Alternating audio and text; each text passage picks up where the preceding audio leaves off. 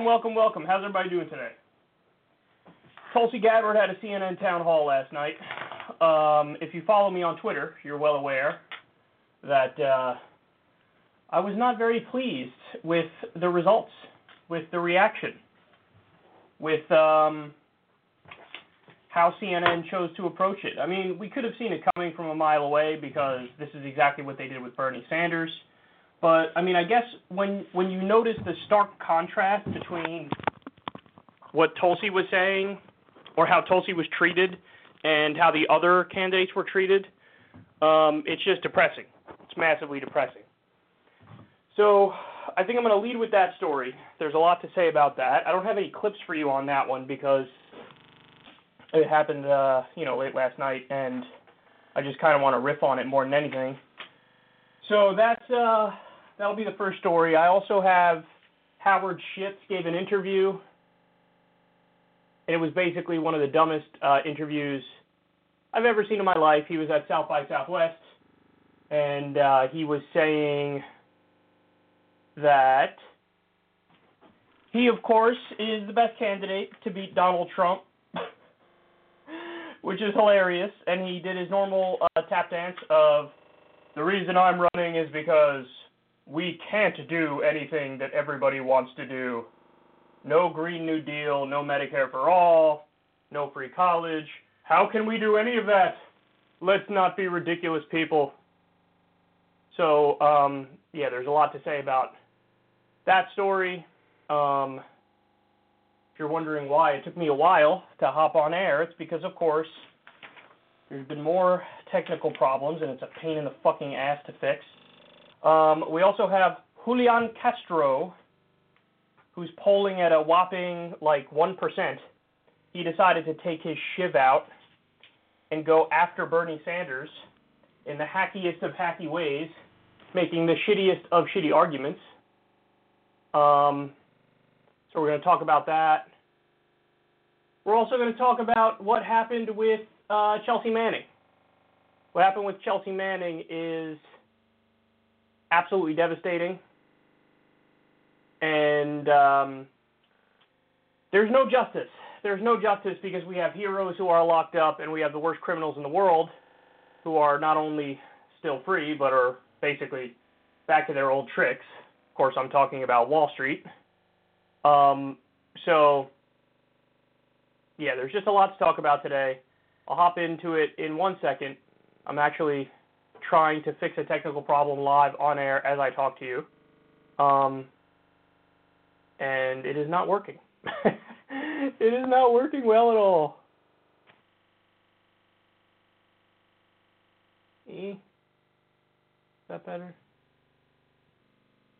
Whatever. I think I'm just going to have to go with the incredibly dim, the dim lighting. That's going to have to be what happens here, which I'm not happy about, but you can't fix it live, you can't fix it, you know? What are you going to do? Okay, that saying made no sense, but nonetheless. All right, dim lighting it is. Oh, shit.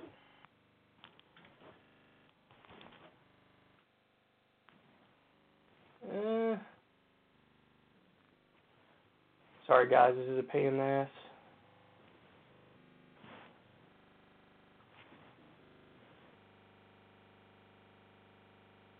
Alright, whatever. Fuck it. We'll do it live. Fuck it. How many of you remember that? I'm sure most of you remember that. Bill O'Reilly, when he flipped out live on air. We'll do it live. Fuck it. I'll write it. I'll write it and we'll do it live. Yeah, I'm dim as a motherfucker. Alright, whatever. What are you going to do? I mean, I guess I could try to fix it when I play one of the videos, but I'm not sure any of them are that long. You know, I, I would, like, pause and try to fix this but I honestly don't know if, I, if it's fixable without like a hard reset or something like that. So yeah, whatever. All right, well this is terrible. Anyway, I'm like, it looks like there's no lights on me basically. I look like Phantom of, of the Opera. I'm so fucking dark here. But if any of you are wondering why I'm like frantically trying to fix stuff for whatever reason, um, the the settings have gone haywire in the camera and every time we go on air, it kind of like either is massively, massively bright or massively dim. And then it's like, all right, well, how do I fix this live on air, scrambling? And the answer is you can't really do it. So, yeah, it is what it is. Um, all right, here we go. Let's talk a little bit about uh, Tulsi Gabbard. So CNN had uh, Tulsi Gabbard town hall at South by Southwest last night, and it was a pathetic display. I mean, just really, really pathetic. Not pathetic because of Tulsi Gabbard. I think she did a fine job, um, but pathetic because of the questions, how it was structured, what they were trying to do. Now, Tulsi Gabbard was the middle act, uh, and there was a town hall right before. Uh, 1980s sitcom soccer dad John Delaney is a guy who apparently is running for president, who I knew nothing about until yesterday. I only caught like two minutes of his town hall. Um, from what I've been told from others, he's he's a snooze fest. Uh, and then after Tulsi Gabbard, you had Pete uh, Judge, who is a judger of booties, and he is actually he's not a terrible candidate. I mean, he's basically he kind of bases his um, political career to one extent or another off of Bernie Sanders. He wrote um, this this long thing I think in college that was basically an ode to Bernie Sanders. Now his policies today, judging based off of what he was saying at the town hall, he's not as left as Bernie Sanders, but at least he's somewhat of a refreshing voice on many issues. Um, but he's also he, he's really young. Not that that's a disqualifier because Tulsi's young as well but he also strikes me as very um, his political approach in terms of how he presents himself is very old school. It's very 1990s. It's very when he talks, it's not to the point. It's kind of long and drawn out, and he and he seems like he's coached. Um, but we'll put aside uh, Buttigieg and and John Delaney, the the sitcom dad, for a little bit here, and let's just talk about what happened with Tulsi. So um, I would show you some clips, but we're not going to get into it. There's like eight different clips that I could uh, have focused on and done separate segments on, but I just want to talk about the overall thing that happened. So, strike number one on CNN is this they hid the identities of the Democratic operatives again. Now, they did this to Bernie. They would say, oh, a teacher from Idaho is going to ask a question here. And then you would find out very quickly that's not a teacher from Idaho that's you know somebody who works with some establishment Democratic think tank, and they were sent there to do their bullshit hack questions to try to kneecap Bernie Sanders. Um, and they didn't disclose it. That's the most important thing. I mean, it's okay to ask tough questions, but a lot of these questions were hacky. But even if they were fair questions, you're not disclosing who's asking the question and what potential conflicts of interest they have, and if they're probably fucking sent from the DNC or whatever it may be. So that was strike number one, is that Tulsi had a lot of those plants. She had a lot of those people who were Democratic operatives who were out there to try to kneecap her and to try to uh, put her in a corner and to try to misleadingly frame questions to make her step in it no matter what her answer is. So that was strike number one, and it's clear that there was some fuckery afoot. Um, then after that, listen, here were, I want to give you the first 21 minutes. I looked at the clock. The first 21 minutes, at least, it was probably even longer than that. There was not a single substantive question. So I, I jotted them down. The first one was, how can you be against war when you were in the military? And it was worded differently, but that was the that was the gist of it. Like, wait, you were in the military and you don't want to be bombing 42 countries offensively, illegally? Like that was the first question. Infuriating. Um, then, of course, we get to I think it was the second question.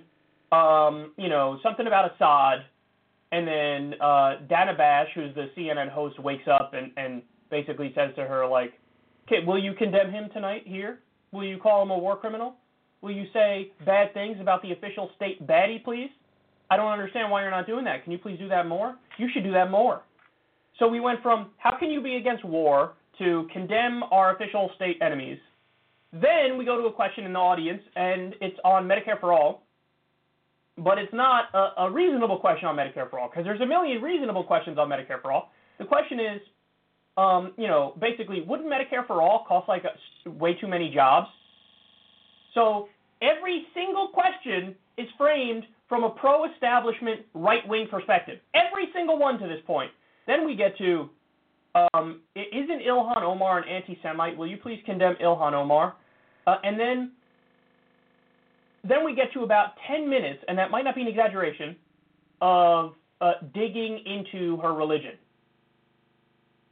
So we get we go from how can you be against war, condemn Assad, isn't he so evil, wouldn't Medicare for all cost jobs, isn't Ilhan Omar an anti-Semite, and then 10 minutes in, it's, or for, for 10 minutes, it's, uh, tell us about how you're Hindu, um, let me ask you a thousand questions. Uh, there was a question about her anti-gay past, which is a fine question, but she's gotten more shit for her anti-gay past, and her voting record, by the way, is 100% pro-gay, because by the time she was a lawmaker, she was already uh, on the side of of the gay community. But she was asked more questions about her anti-gay past when she has a solid voting record than Hillary Clinton ever was about her anti-gay past, and she didn't have a uh, 100% pro-gay voting record the further back you go. So it was a hit job. That's what it was. It was a hit job. Now some people are saying, "Oh, well, she did a good job fending off the questions." That's that's somewhat true, but it's these are set up so you can't win. Like the way they set this up is that so she can't win. And my concern is, while she does have very thoughtful answers, my concern is with Tulsi that there's a lot. It takes her a while to get her point out because she's not, you know, what. Take me for example. I do this shit for a living. Now I know how to fucking just go and I could talk and I could fill a long time slot. But when you're put in a position where you're debating, you're put in a position where you're on the spot. You have to change gears. And the gear has to become, if, if you're presented with something that's like preposterous in the framing of it, you have to be able to, in a very quick soundbite, slap it down and reframe it. And my concern with Tulsi is that she gets these hacky questions, okay, these pro establishment, pro right wing framed questions, and then she gives like a four or five minute thoughtful response which is an adequate response, but most Americans nowadays have the attention span of a gnat, and they're gonna after like 35 seconds, they're like, oh, what's going on over here? Change the channel. Uh, let me get my hot pocket out of the microwave, and a thousand other things that are going through their minds. So, uh, listen, th- that's just my take on it. Some of you may disagree. I think she did a great job in terms of if you actually look at her answers and you're listening to her answers and you see how she handled herself when she was painted into a corner a million times over. Um, but uh, if I was advising her, that's what my advice would be to her. You got to sharpen. You got to sharpen. You got to you got to come quicker with the fucking punch right through responses that slap it down, or reframe it, and get you a pop from the audience. And that's how you know you've succeeded. If you could slap down a dumb question quickly reframe it, and then get and then the audience pops and they go, "Oh shit, that was a great answer." So you know, and but it's not easy. That's the thing. It's not easy to do this. That's that's actually very difficult for many people. Is on the spot to to to flip it, reframe it, and get the audience to like totally get it and go along with you in the short soundbite. It's tough, but listen, I told you, and I tweeted this a long time ago, and it was one of the tweets where I think I may have said in the tweet, like, save this, I guarantee you it's going to come true. And it is. I said, the media is going to go with kid gloves on every Democratic uh, primary candidate except, except Bernie Sanders, Tulsi Gabbard, and even Elizabeth Warren. Because even though you and I know, hey, Elizabeth Warren, you know, she's good, but she's got one foot in the establishment camp, one foot in the in the progressive camp. Mainstream media doesn't view her that way. They view her almost exactly like Bernie Sanders. They think she's like female Bernie Sanders. So um, those are the three who are going to get shit. Now some of you might say, oh, what about Andrew Yang? Well, they're just not going to talk about Andrew Yang. so it's one thing, you know, Bernie and Tulsi and Elizabeth Warren will get nothing but negative coverage. Uh, they won't even bother to mention Andrew Yang. But if if they if he ever were to become viable enough where they would talk about him, then they would also include him in the category of just you know shit on him all day long, ask misleading questions. And by the way, the setup is this: the way CNN asked the questions and and the, how long and thoughtful Tulsi's answers were. I saw the headlines immediately after you know the the um, town hall where they were like Tulsi Gabbard refuses to call Assad a war criminal. So it, again, it's all in the framing. They did the misleading framing of the questions. No matter how t- Tulsi answers, it's not going to be satisfactory to them. And then boom, they get to run with the headlines of, "Oh my goodness, Tulsi Gabbard, she refused to call Assad a war criminal." And it's the gotchaism. That's what it is. It's all gotchaism, and they're trying to take her campaign because she's actually going to change some stuff up. And um, it's disgusting, is what it is. And uh, for people who don't see through it, and, and you know, as I'm watching this, I'm going, people wonder why CNN blows and they get terrible ratings. Because it's not just the right. I mean, they would love to have you believe that only the far right thinks CNN is fake news, but that's not true. The left also thinks it because because of things like what happened last night. And they're not wrong. They're not wrong. Everything is from a pro-establishment framing. And um, people people get it twisted oftentimes. They say, "Oh, the media has a liberal bias." The media only has a liberal. The media has a corporate bias, pro-corporate bias. So that manifests as on social issues, yes, they have a liberal bias. So they don't hate gay people, they don't hate minorities, they don't hate black people. That is true. Corporate media is not socially conservative um, because corporations know that those people are customers too. So on social issues, yes, they have a liberal bias. On economic issues, they are massively massively pro status quo, which is why you have the most bullshit questions on Medicare for All, for example, on free college, come from corporate media, come from CNN, come from MSNBC, come from the nightly news uh, channels, because they are not in favor of shaking up the system. Uh, and there's a lot of money in the way the system functions now, and they don't want big change. So it's it's a misnomer to say, oh, the media has a liberal bias. On social issues, sure, I'll give you that. But really, ultimately, it's a pro corporate bias, and that means that on economics, they're actually massively conservative. And, and you can see it because they go after candidates like Bernie, they go after candidates like Tulsi. Now, in the case of uh, Bernie, we're you know we're so used to it with Bernie, and I've spoken about this before. Ultimately, I think it will help Bernie. Ultimately, I think the media's like really hacky attacks against Bernie Sanders I think they will help Bernie in the same way that when they just nonstop, day and night shitting on Trump, oftentimes using bad arguments, that helped Trump. Uh, in the case of Tulsi, I'm not sure if it will ultimately help her. I'm not sure because it certainly strikes me like um, to your average to your average political person, some of the stuff against Tulsi sticks because it's so relentless and people aren't as well versed in the nuances of the issues. And um, I'm not sure if ultimately the media being totally against Tulsi is going to help Tulsi in the same way that I, I'm convinced the media being so against Bernie is going to help Bernie. Um, now we'll see. Maybe I'm wrong about that, and maybe this like uh, obvious onslaught against Tulsi helps her. Maybe it is. But in the case of Bernie, he already has so much name recognition whereas Tulsi doesn't have nearly as much name recognition as Bernie. But Bernie has so much name recognition, and people already know exactly what he's about that you can't, no matter how much you try to trip him up and do gotchaism and say, oh, you flew a plane and you say you care about climate change. It's not going to work. It's going to help Bernie, if anything. With Tulsi, I'm not sure if the media being against her is going to help her. Um, but either way, I think it was a grotesque display from CNN. I think that Tulsi did as good of a job as she could have possibly done on the fly. And she, she what, what she is really good at is staying calm as she's being like grossly smeared and everything is framed in an impossibly stupid way. She's really great at that. I would just tell her if I was advising her, you have to sharpen up your answers. You got to be shorter, you got to be punchier, you got to be to the point more. Uh, and the best example of that was on Ilhan Omar. She was asked, you know, hey, is she anti-Semitic? And or or were her comments anti-Semitic? And her answer was way too political for me. I mean, I know she feels like she has to balance interests and she can't just come out and say no, it was a coordinated smear campaign. But that's the answer. The answer is it was a coordinated smear campaign. Her comments were obviously against money in politics and against AIPAC buying our politicians to get pro-Israeli legislation through.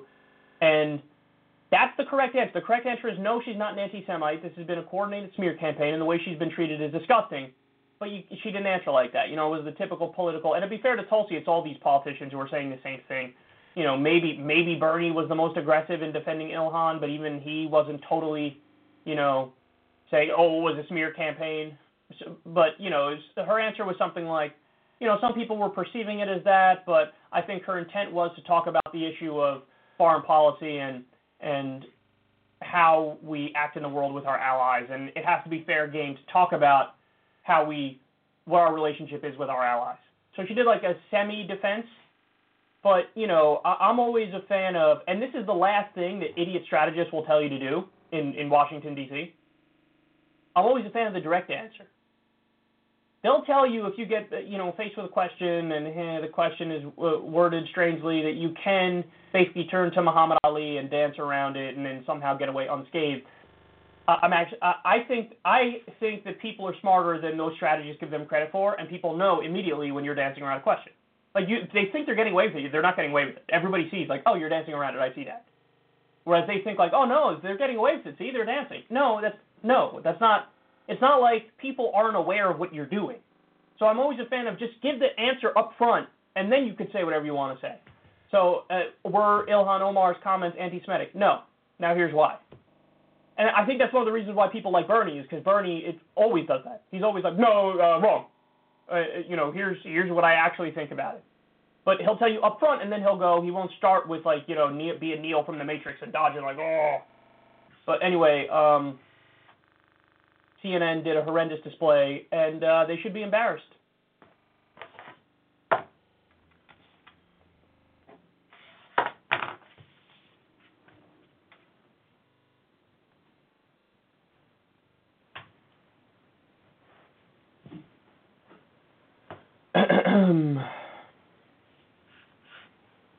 All right, now let me pull up a video for Howard Schitt.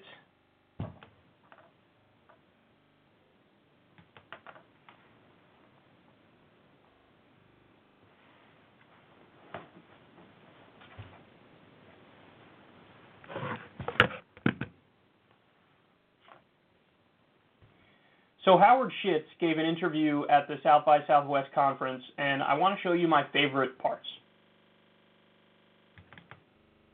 The day after you announced, yeah. Nate Silver's team at 538 did a podcast, and they opened the podcast with someone saying, "Everyone says Howard Schultz has a zero percent chance." I don't believe that. He might have a one percent chance. Oh, one percent. Those are really, those are really, really yeah. long odds. How many entrepreneurs are in the room today and people told you your idea, your dream could not come true? How many? Okay.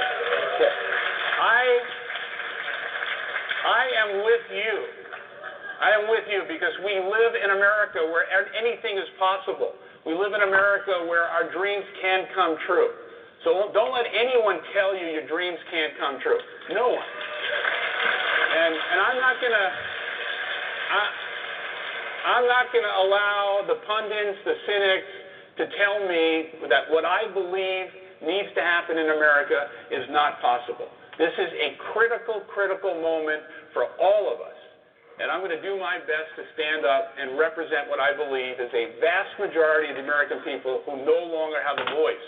And I'm going to try and give them a voice. And let's see what happens. So, that's great. Do you, do you, um, I imagine your family is behind you. I imagine your friends are behind you. I imagine you have a lot of people who tell you that what you are doing is, is good and noble. Do, do, do you have people in your life who come to you and tell you, Howard, rethink this? You're embarrassing yourself.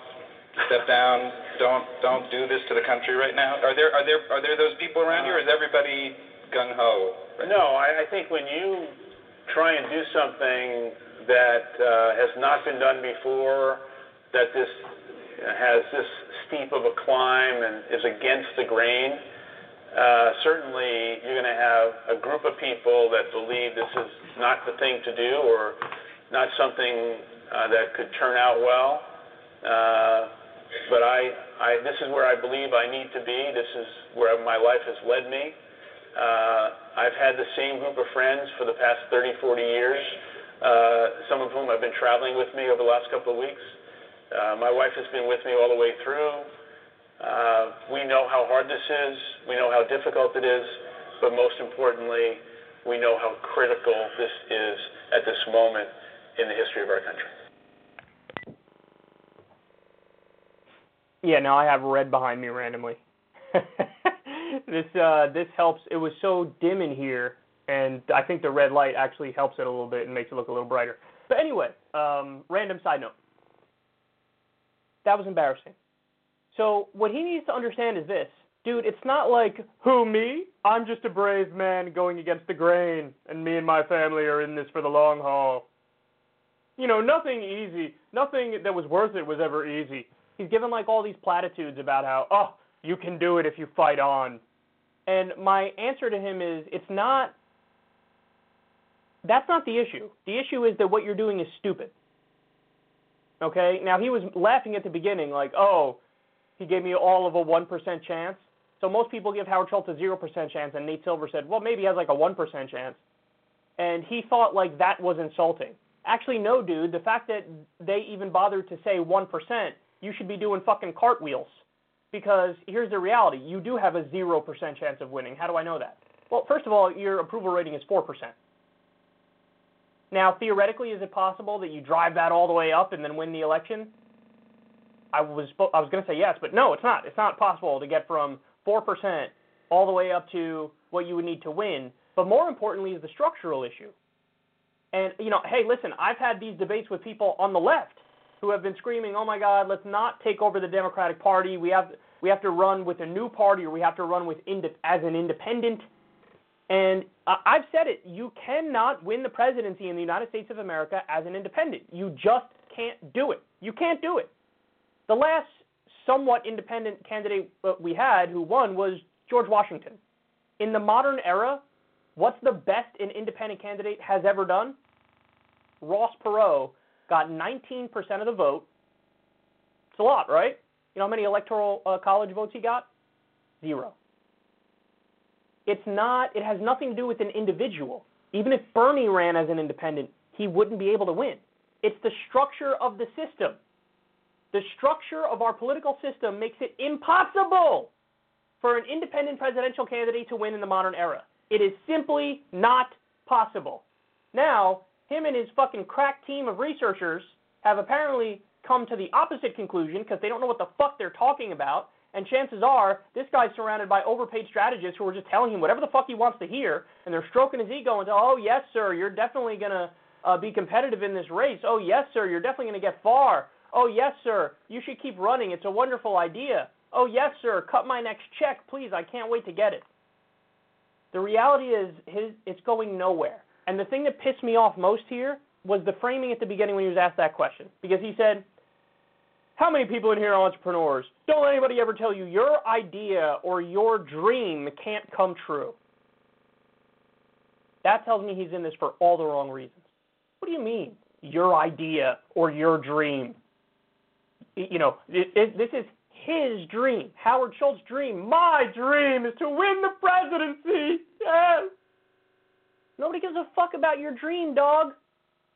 The difference between you and Bernie Sanders is that you are running because it's your dream to be president. Bernie Sanders is running because he has a dream for the people. He has a vision for the people. It ain't about him. Do you think Bernie Sanders really wants to be doing this? Do you think that a guy who's 77 years old and he's on the campaign trail and he's flying everywhere around this country and giving a rally virtually every single day? You think a 77 year old man wants to be running around the country trying to get elected president? You think in his heart of hearts he wants to do that?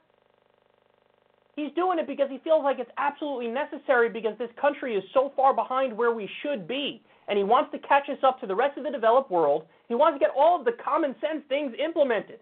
Every other developed nation has uh, one version or another of single payer health care. He's running because he's like, God damn it, that's so stupid, and I think I'm the only one that could actually succeed in getting it into law. So it Howard Schultz is a narcissist. He is a malignant narcissist.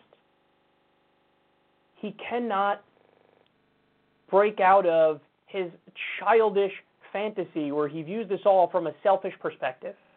And that's what's so frustrating about him is that it, it drips off of everything he ever said. And by the way, most of this town hall that he did at South by Southwest was him telling everybody what they can't have. I was halfway through his town hall. He didn't mention a single actual policy he supports. Not a single one. It was all we can't have the Green New Deal, we can't have Medicare for all, we can't have free college. Here's why we can't do all these bold things. I'm here to be realistic with you. It reminds me of a tweet that went viral, uh, where I think it was Internet Hippo. He said, just got back from the centrist rally where we all held hands and said, better things aren't possible. That's Howard, Howard Schitz in a nutshell. That's his whole thing, man. That's everything he's been saying, everything he's been doing. The overwhelming majority of all of his comments since he said he was going, going to run have been, here's what we can't do, not here's what we can do. And, it, you know, he does this weird thing where it's like, he acts like, me, I'm, I'm an anti-establishment outsider. And then he goes on to give all the arguments of the establishment. It's the biggest facade charade I've ever seen. A dude who fancies himself anti establishment, but ultimately he's socially liberal and fiscally conservative, which is basically the establishment. That's exactly what they are. Don't change the status quo too much because there's a lot of money being made in the status quo. Um, don't try new big ideas. But okay, I don't hate gay people, I don't hate black people, and I'm not, you know, an open bigot.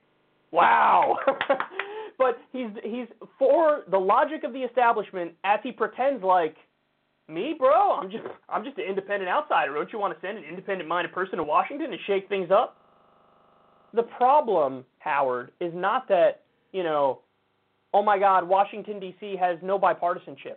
The problem is that they have too much bipartisanship, and 90% of the time, when Democrats and Republicans in Washington, D.C. agree, it's to screw the people over and do the bidding of their donors. Oh, he's a joke, uh, and he's insanely selfish. And um, final point is this he either knows his campaign is going nowhere, he either knows that, and he's miserable behind closed doors. Miserable. Or, or, um, he doesn't know his campaign is going nowhere, and he's the most delusional motherfucker on the entire planet. And he thinks like, no, actually, seriously, I, I could do this which is a level of delusion that honestly makes him a dumb person. Like he's not intelligent. He's not intelligent if he thinks like, no, no, no, I could do this. You can't do it. Not even close. You know, you're you're at Mount Everest base camp right now, and you have no clothes. You're naked, and you have no oxygen tank, and you think you're going to get to the summit? You'll be dead before you reach Camp One, bitch. it ain't happening. Get over it.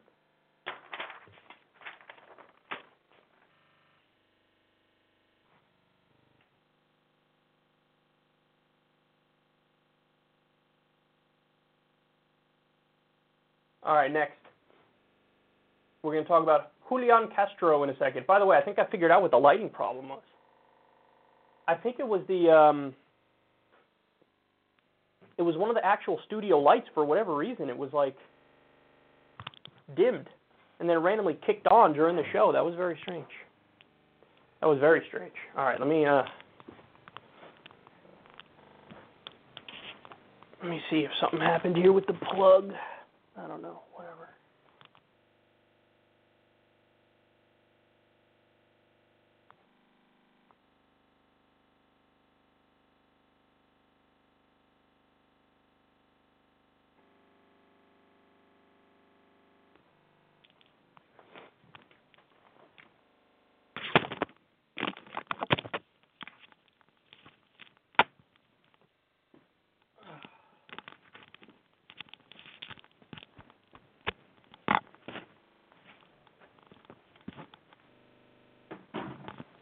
Okay, sorry about that, guys.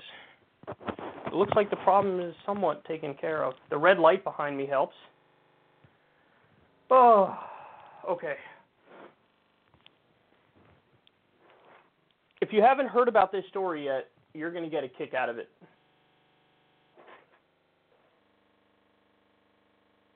You're going to get a real kick out of it.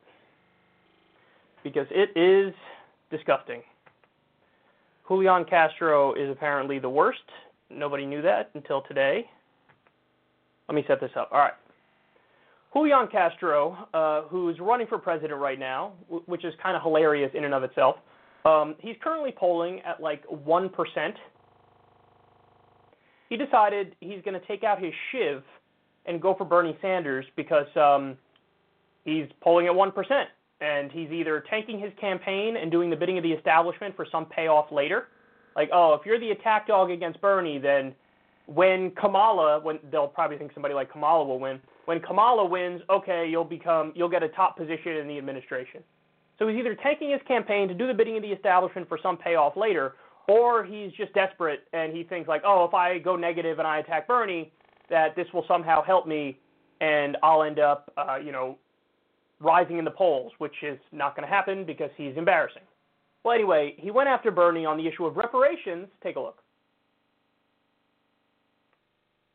Um, take a listen to Bernie Sanders, uh, one of your campaign rivals, at a CNN town hall when it was pointed out that you and Elizabeth Warren support some form of reparations.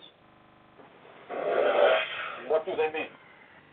I'm not sure that anyone's very clear. What I just said is that I think we must do everything that we can to address the massive level of disparity that exists in this country. So, what do you mean? Do you think that there should be actual monetary payments to descendants of slaves? Do you support uh, more like what Senator Sanders is talking about, policies such as child care and education that help those who are disadvantaged? Uh, well, you know, what I said was that uh, that I've long believed that uh, this country should address uh, slavery, the original sin of slavery, including by looking at reparations. And if I'm president, then I'm going to appoint a commission or task force to determine the best way to do that. There's a tremendous amount of disagreement on how we would do that. But let me just say something about Senator Sanders' response there because um, he was also asked this question in 2016. Mm-hmm. What he said on The View, I think, the other day was that he didn't think the best way to address this was for the United States to write a check. To my mind, that may or may not be the best way to address it. However, it's interesting to me that when it comes to uh, Medicare for all, health care, you know, the response there has been we need to write a big check. That when it comes to uh, tuition-free or debt-free college, the answer has been we need to write a big check. And so if the issue is compensating the descendants of slaves, I don't think that the argument about um, writing a big check uh, ought to be the argument that you make if you're making an argument that a big check needs to be written hmm. for a whole bunch of other stuff. Interesting. Um, so if under the Constitution we compensate people because we take their property, why wouldn't you compensate people who actually were property? Well, first of all, nobody, nobody, nobody who was property is alive today. Nobody. Nobody. So that last point you made is utter hacky bullshit, and really it's a lie. Because my guess is if any actual actual slaves who were then freed were alive today, pretty sure every Democratic candidate would be like, do we owe that person reparations? You bet your fucking ass they were property. So that's not the discussion we're having. The discussion we're having is generations later, do people deserve checks because, you know, going back generations, they had people in their families who were slaves. That's the conversation. So that last point is completely hacky, but put that aside. Okay. Um, Julian Castro's a weasel because he said at the beginning there he's trying to make people think like me. I support reparations look carefully at what he said. He said, quote, uh, including looking at reparations. Looking at. Who, me? Listen, I'm, I'm more reasonable. I'm more enlightened. I'm leftier than Bernie. I'm leftier than now. Because I, I want to look at reparations. Oh, you want to look at it. That's what you want to look at it. So in other words, I mean study it. I'm not telling you I'm for it. I'm telling you I'm okay with studying it. You know who else is okay with studying it? Bernie Sanders. So that's not it's all it's all fucking smoke and mirrors what these guys try to do here. Now, but let's get to the main point because he thinks, oh, I got you, Bernie, I got you. You're for writing a check when it comes to health care. You're for writing a check when it comes to college, but you're not for writing a check when it comes to reparations.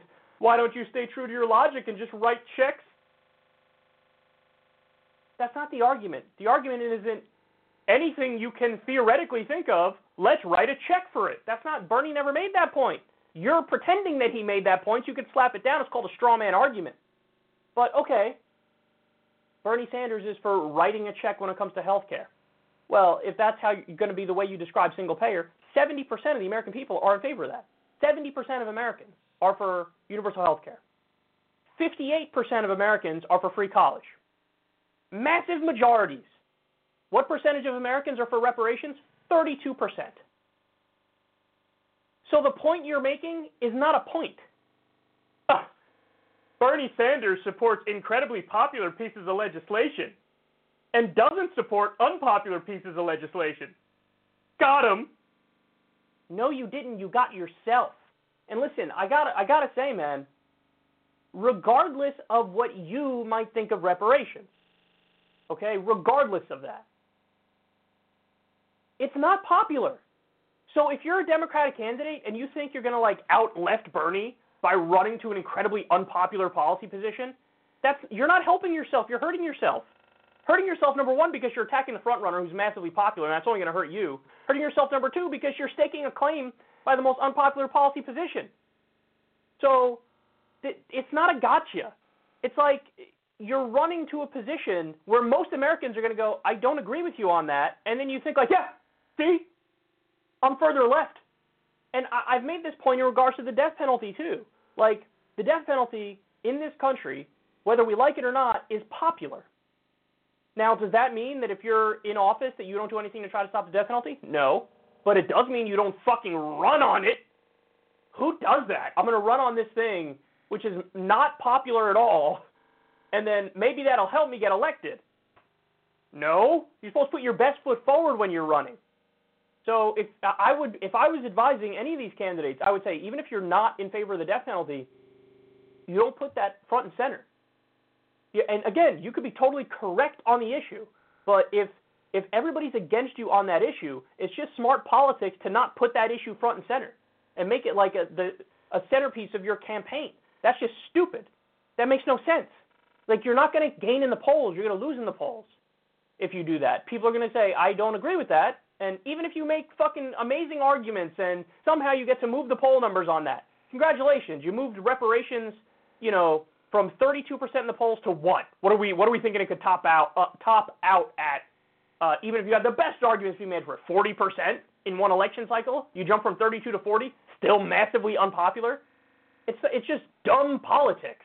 But of course, that's what the Democrats would do. They would embrace dumb politics, and again, they're doing it for the most cynical of reasons, which is they want to give you the perception, us.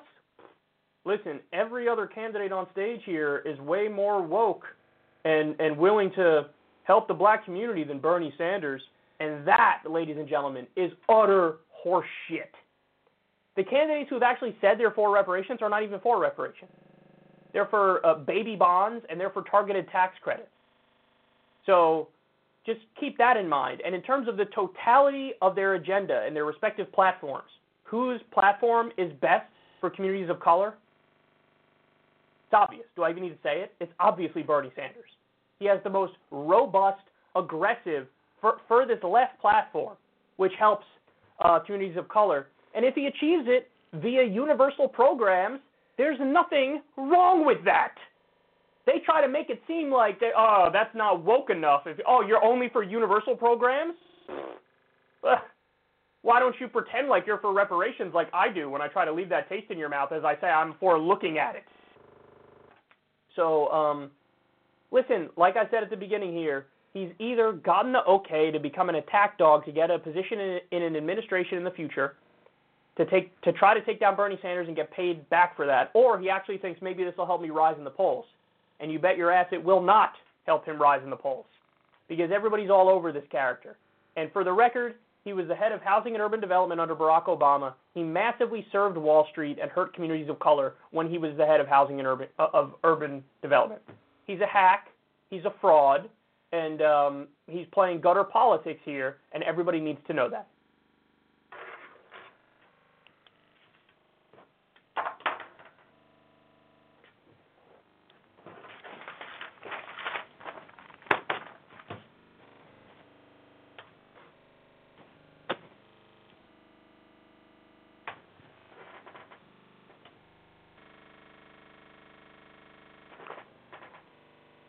All right, let's go to Chelsea Manning.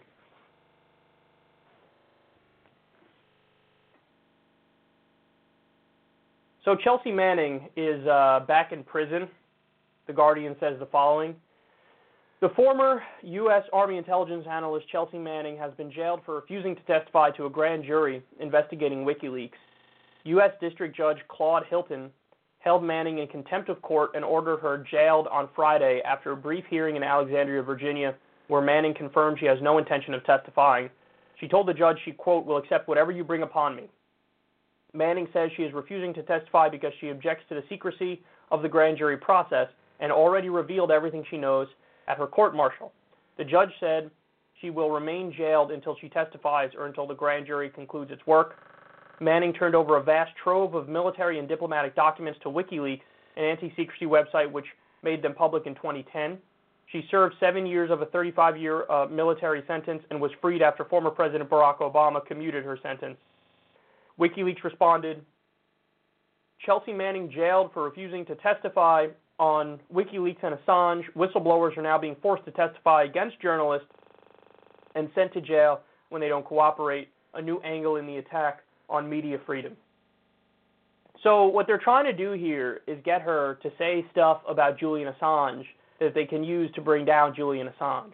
Apparently, if she says that Julian Assange tried to get her to give up information beforehand and she didn't go to him, but he almost went to her and said, hey, please give me this stuff beforehand, they can get him on some sort of crime if they do that, if they get her uh, to say that. And what she's doing is she's saying, first of all, I told you everything I already know, number one. Number two, this is a secret process, and it's a secret process because it's a malicious process, and you don't want transparency in this process because your tactics are wrong.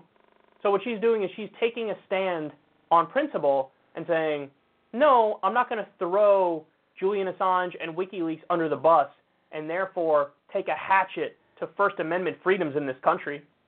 That's exactly what she's doing. And she's a hero. And by the way, it's not like Chelsea Manning and Julian Assange and WikiLeaks. It's not like Chelsea Manning and Julian Assange are close now. My understanding is they haven't fucking talked since back in the day when she gave all the important information to WikiLeaks. And for the record, you know what she gave, right? We learned because of Chelsea Manning that uh, the U.S. was attacking civilians in Iraq. Was it Iraq or Afghanistan? I think Iraq. And they, we killed civilians, we killed journalists, and then you heard the people who did it laughing about it. And when the first responders came, they blew up the first responders too. So just wanton disregard of civilian life. Chelsea Manning saw this. She said, I can't, in good conscience, just let this slip by. We need to address this. The American people need to know this so that they can stand up and try to stop these illegal offensive wars of aggression. And so she's a hero who stood up and said, I will not let my government do these things which are illegal, which are wrong. And if I'm technically doing something illegal by leaking this information to uh, to journalists, well, so be it. I'll serve the I'll serve the time and I'll do the I'll you know feel the consequences of it because it's important. People need to know about this. If what I'm doing is illegal, it shouldn't be illegal. So fine, lock me up, but I'm I can sleep at night and my conscience is clear if I do the right thing. Now, everybody, everybody who says they care about the Constitution, who says they care about the First Amendment, who says they care about free speech and a free press, you have to speak out in support of Chelsea Manning and Julian Assange. Because I got news for you. Even if you don't like Julian Assange, even if you think WikiLeaks lost their way and they were too pro Trump in the last election, even if you think all that's the case, listen to me. This is about precedent. People struggle with this. I don't know why, but people struggle with this point. The idea that this isn't about any one isolated case.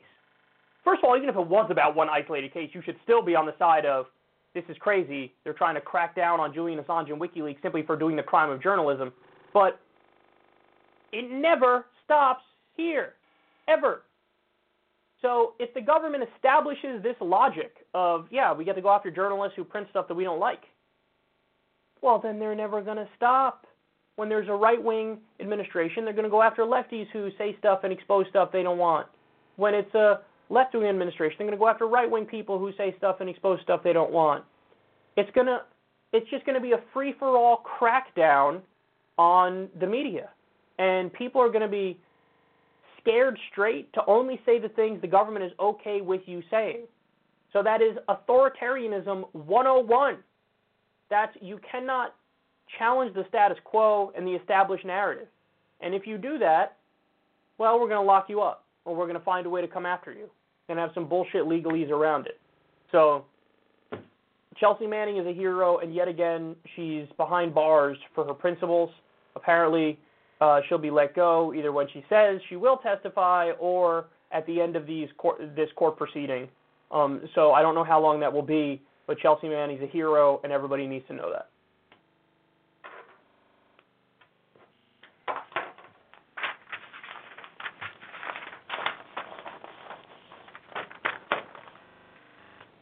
Okay, now let's go to Ilhan Omar. And then we'll take a break.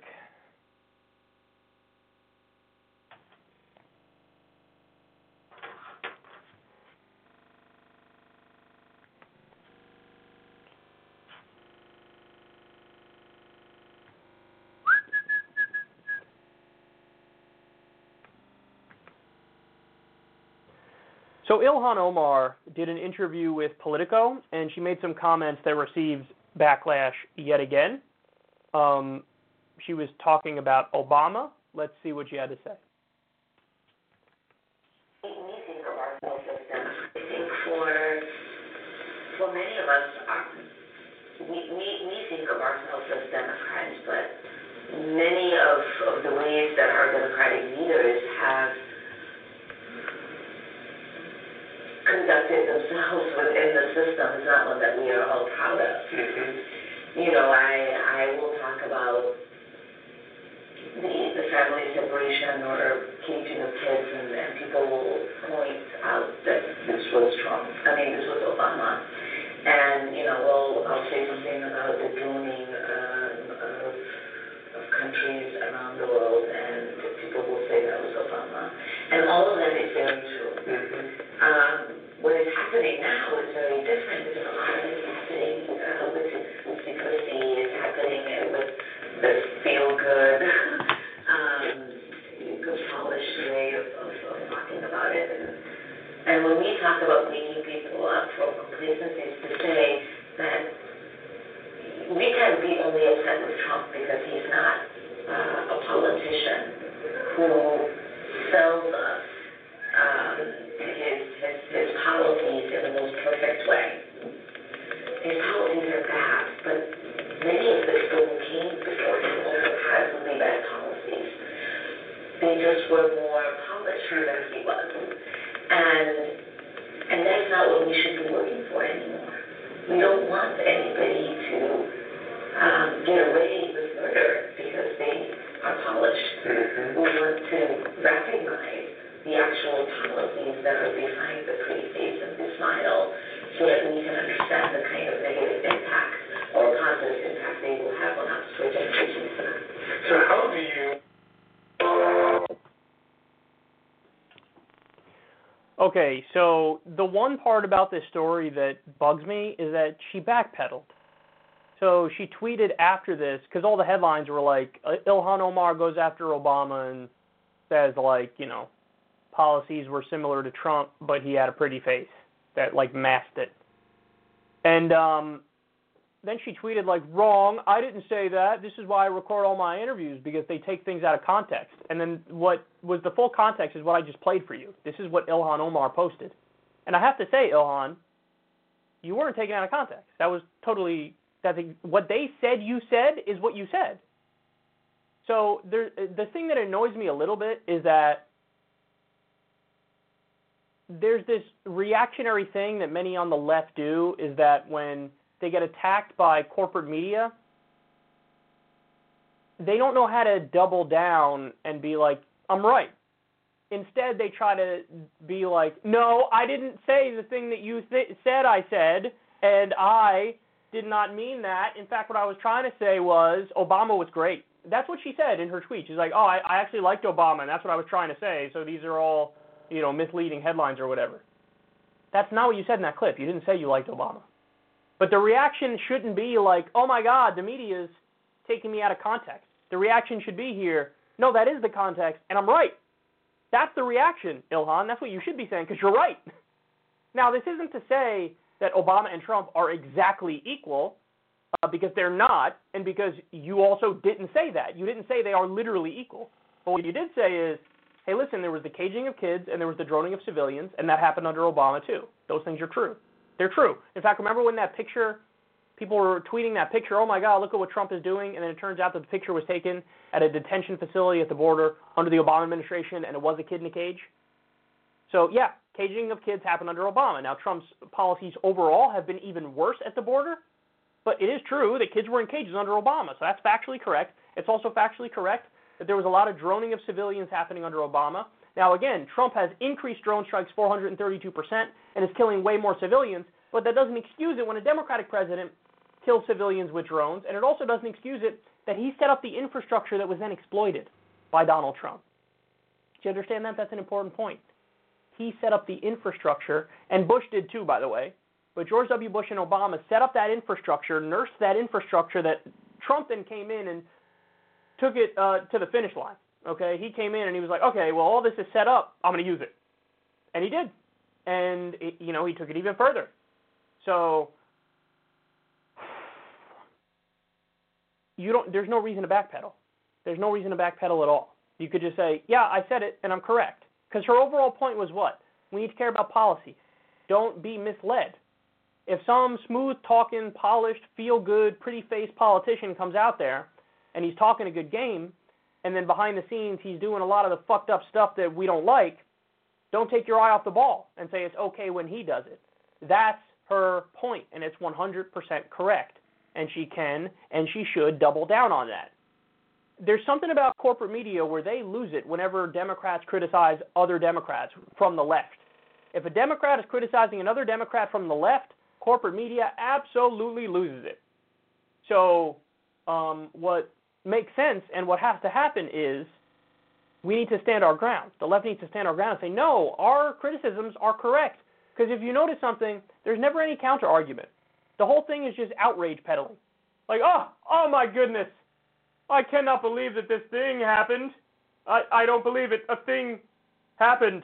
Do you see what they said? They said something. I can't believe that somebody on the left said something. Like that's the whole like feeling of what happens when corporate media goes after the left. But there's never like a and here is a point by point rebuttal of why what you said is wrong factually. They never do that because they can't do that.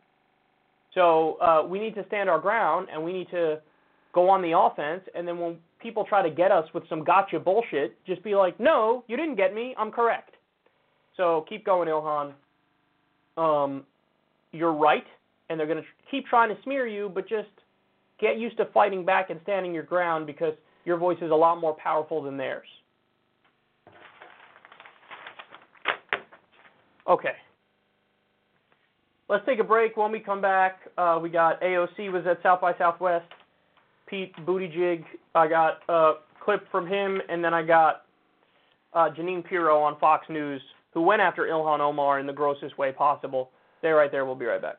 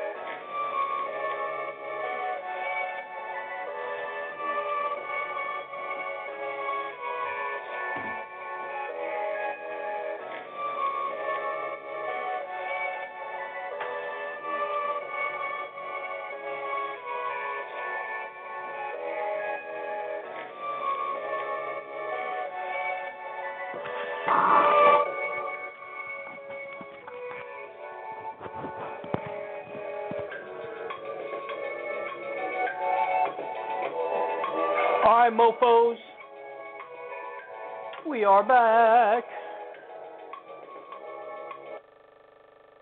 Alexandria Ocasio Cortez is next. Let's do it. So, AOC was asked about uh, centrism at South by Southwest, the, I don't know what you call it, conference, festival, gathering, whatever the fuck it is. Um, she did not hold back even a little bit. Check it out. It's like this, like, it feels like moderate is not a stance, it's just an attitude toward life of like, well, don't, don't hold back, tell me how you really feel about incrementalism. but the thing that, but here's the thing that upsets me is that we've become so cynical that that we view meh or uh, or we view cynicism as an intellectually superior attitude, and we view ambition as youthful naivete.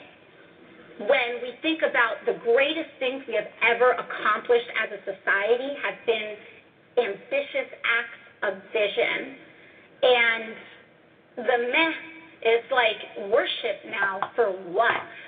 Like for what? Um, Yeah, that was uh, that was well put, and I never thought of it like that, but it's true. There is something about cynicism and naysaying that's um, inherently edgy, because it's like, oh, bro, we can't make anything better. We're like hopeless at trying to make anything better because everything sucks so much. So it's just gonna keep sucking, and that that dichotomy by default sets you uh, as an outsider if you're just kind of like fuck it all, bro. So I think that's a good point.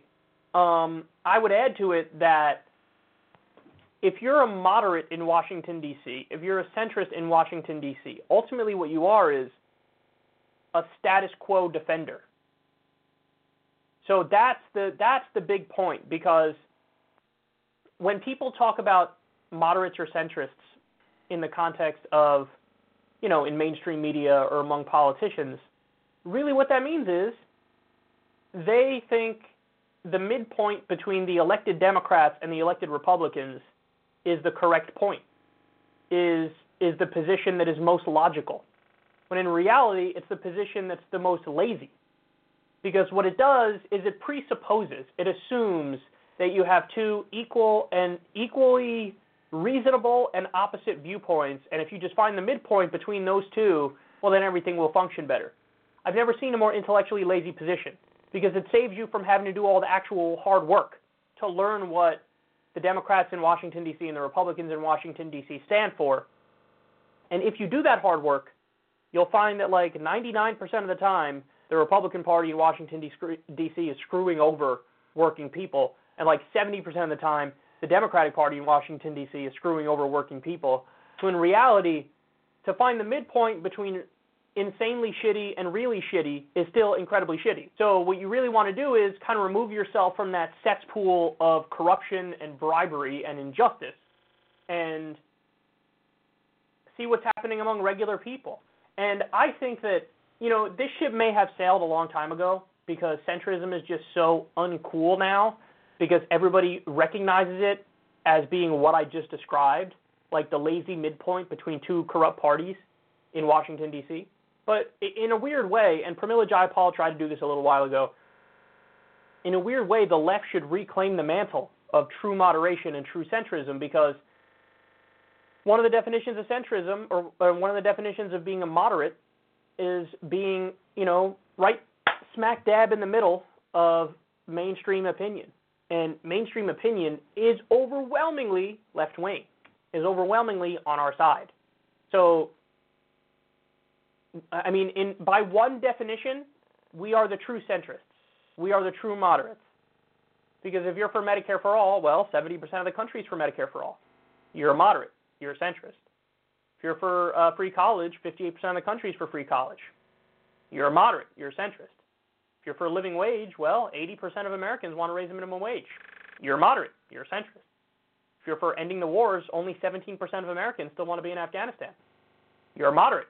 You're a centrist. On the one hand, the ship has sailed with the the centrists in D.C. being a laughing stock, but also by one definition of centrism and, and moderation, we are that. So it depends how you want to look at it. But obviously, Alexandria Ocasio Cortez here is going after, you know, the Howard Schultz type moderates, the I'm in the establishment bubble and I'm a moderate from within this bubble where I don't think everything is all that bad as it's currently running. That's who she's going after. And for them, it's all about, hey, we can't get anything done. Fucking accept it. like that's his whole thing. Is like, um, we can't do Green New Deal. We can't do Medicare for all. We can't think big. We can't have a bold vision. Maybe we can do some tweaks around the edges, but that's it and shut the fuck up. That's his whole philosophy. That's his whole philosophy in a nutshell. And um, it's being accurately called out here as, eh, like that's his approach. Like, oh my God, we have climate change and we need to fix it immediately, and let's do it while we do an infrastructure project and let's give millions of people jobs. He's like, eh. Again, it reminds me of this Internet Hippo tweet, which is so wonderful. It was like I just came back from the centrist rally where we all held hands and said better things aren't possible.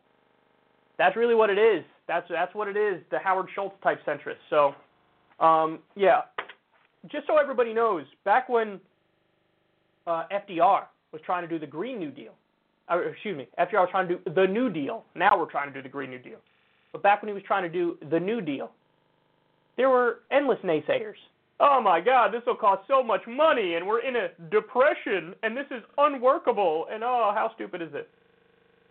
But that, like, every argument that they used against it was actually a powerful argument for it. Yes, we're in a depression. We have to do something. yes, people are out of work. We got to give them work. Yes, we need to rebuild this country. Yes. And all the same arguments were used. Oh my God, it's going to cost too much. Oh my God, we can't afford it. Oh my God, it's too bold. Oh my God, it goes too far. Rinse and repeat every generation. The conservatives will, you know, naysay every step of the way, and we just need to fight it, and then eventually at some point in the future they go, oh yeah, no, I was obviously for that too. We all agree the the New Deal was a good idea, and we were for it. This is what they tried to do with MLK's legacy. Oh, MLK? I mean, yeah, totally. We've fought him every step of the way, but now I, I agree with him, and he would have been he'd be a Republican today or something. It's unbelievable. But anyway, those comments were funny, and I enjoyed them. Okay. Now, we're going to go to Pete Buttigieg in a second. But first, I am going to have to blow my nose. oh, this is always good. Had a lot of distractions on today's show, haven't we? I'm taking y'all for a walk where we can get some tissues. No longer in the studio. Now we're in the office. Okay. I basically for this show I've become a Twitch person. That's what it's like. That's what it feels like at least. I am now a Twitch person. I'm taking you like every step of the day and what's going on. I gotta say, man, that's gotta be harder than being a YouTuber because it really is true. They just fucking they're just streaming for like six hours a day or some crazy shit, you know. Okay. Anyway, everybody uh Cover your ears if you don't want to hear some grossness.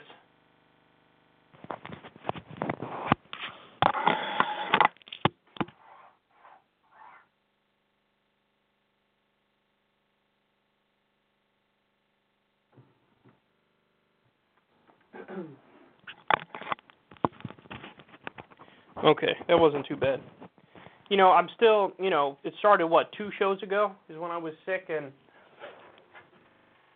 I'm pretty sure I like just now got am getting over it. Like I still woke up this morning and uh was congested to an extent, but it's getting better and better every day. But I have to say this was one of the longest um like colds I think I've ever had. Is kind of crazy. Because I'm no spring chicken. 31 years old, bitch. All right, now we go to Pete um, Judge. Play a little clip for you.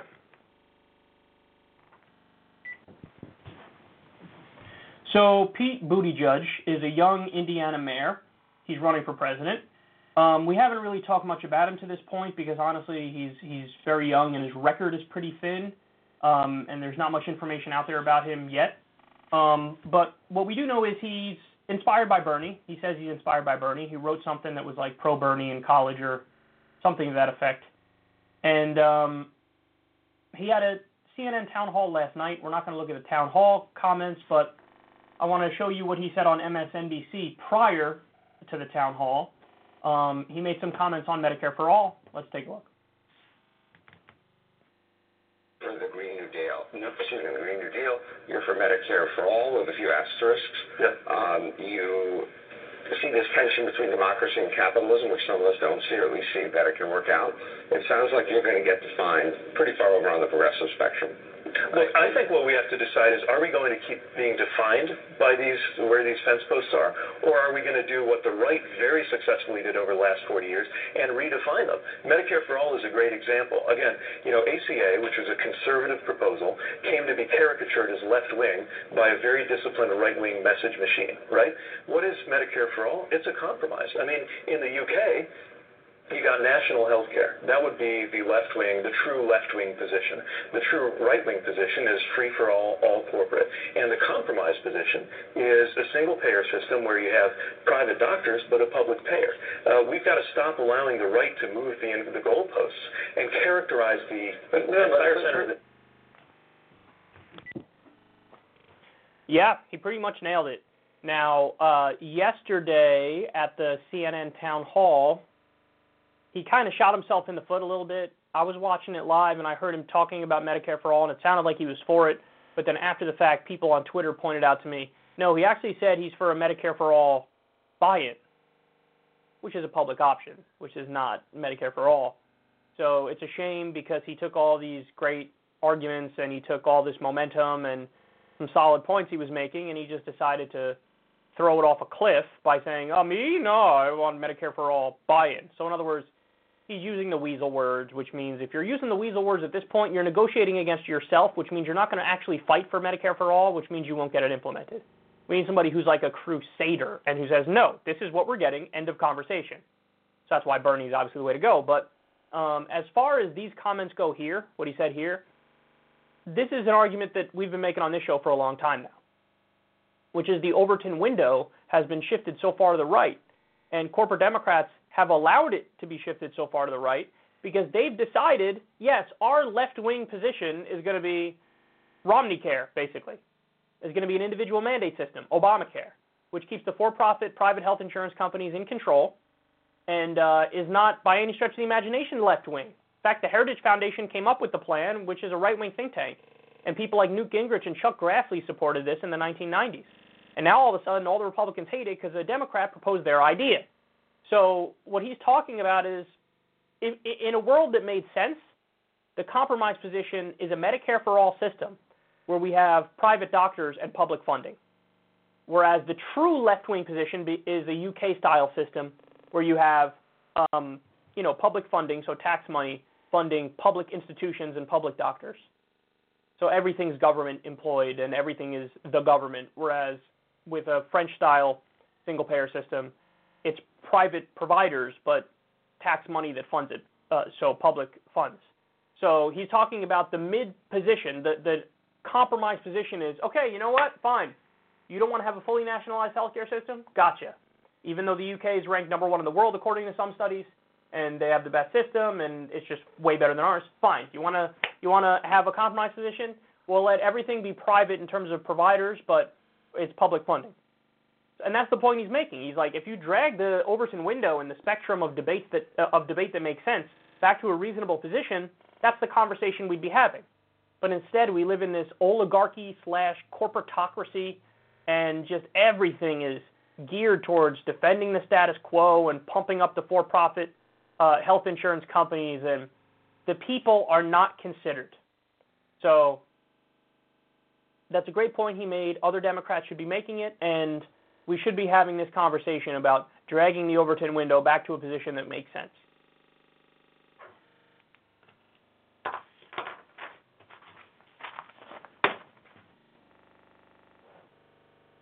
Okay.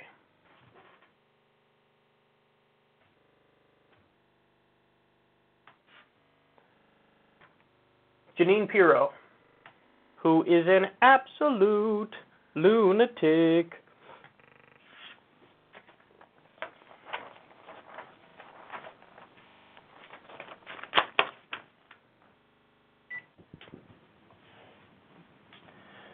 So Jeanine Pirro is a Fox News host, and she went after Ilhan Omar in an insanely stupid and unhinged rant. Take a look. She is clear and pointed in her hatred. Her comments only critical of Jews and Israel, not Italy, not Morocco, not North Korea, Israel. Now, the fact that you didn't have the backbone, grit, or gumption to draft a resolution that included her name tells me you're the stupid one, and if you don't understand, let me explain. Omar got you and all your pals to draft a watered down resolution with a message we all learned in first grade don't hate anybody. Really? That took you bozos a week in the House? And yet you were so quick to admonish a white male Republican congressman accused of hate and strip him of his committee assignments. She then goes on to accuse respected members of Congress who support Israel, our strongest ally in the Middle East, of dual loyalty. What she's doing, Nancy, is starting a movement to shut down pro Israel speech, making it politically incorrect. So when she comes up with her pro Palestinian agenda, the pro Israels are reticent to speak because she's already proven that the Dems will not punish her. And talk about chutzpah, she takes a victory lap and in an unrepentant and unchastised tweet takes credit by saying, quote, our nation is having a difficult conversation, but we believe this is great progress. But she continues her disdain and contempt for Israel America's chief ally, ignoring how Israel has assisted us advancing our interests in the Middle East, preventing victories by radical nationalist movements, as well as assisting us in intelligence gathering. She then goes on to slam Barack Obama, saying he's just another pretty face who got away with murder, caging kids and droning people in the Middle East. But she adds he is a bit more polished. My question why the disdain for the government of the country that saved you and your family after you lived in a tent in Kenya for four years? Why the scorn? And as the Democrats scramble to forgive, rationalize, and give a pass to a freshman in Congress, the joke is on you, Nancy. You've appeased rising anti Semitism inside the Democrat Party. Let me say that again. You and the whole gang running for president in the Democratic primary in 2020 have appeased the rise of anti Semitism in the Democrat Party. The sad part is that all this is contrary to the tenets of your party which is so receptive to the LGBTQ community, illegal immigrants, refugees, and on and on. This is not who your party is. Your party is not anti Israel. She is. Think about this. She's not getting this anti Israel sentiment doctrine from the Democrat Party. So if it's not rooted in the party, where is she getting it from? Think about it.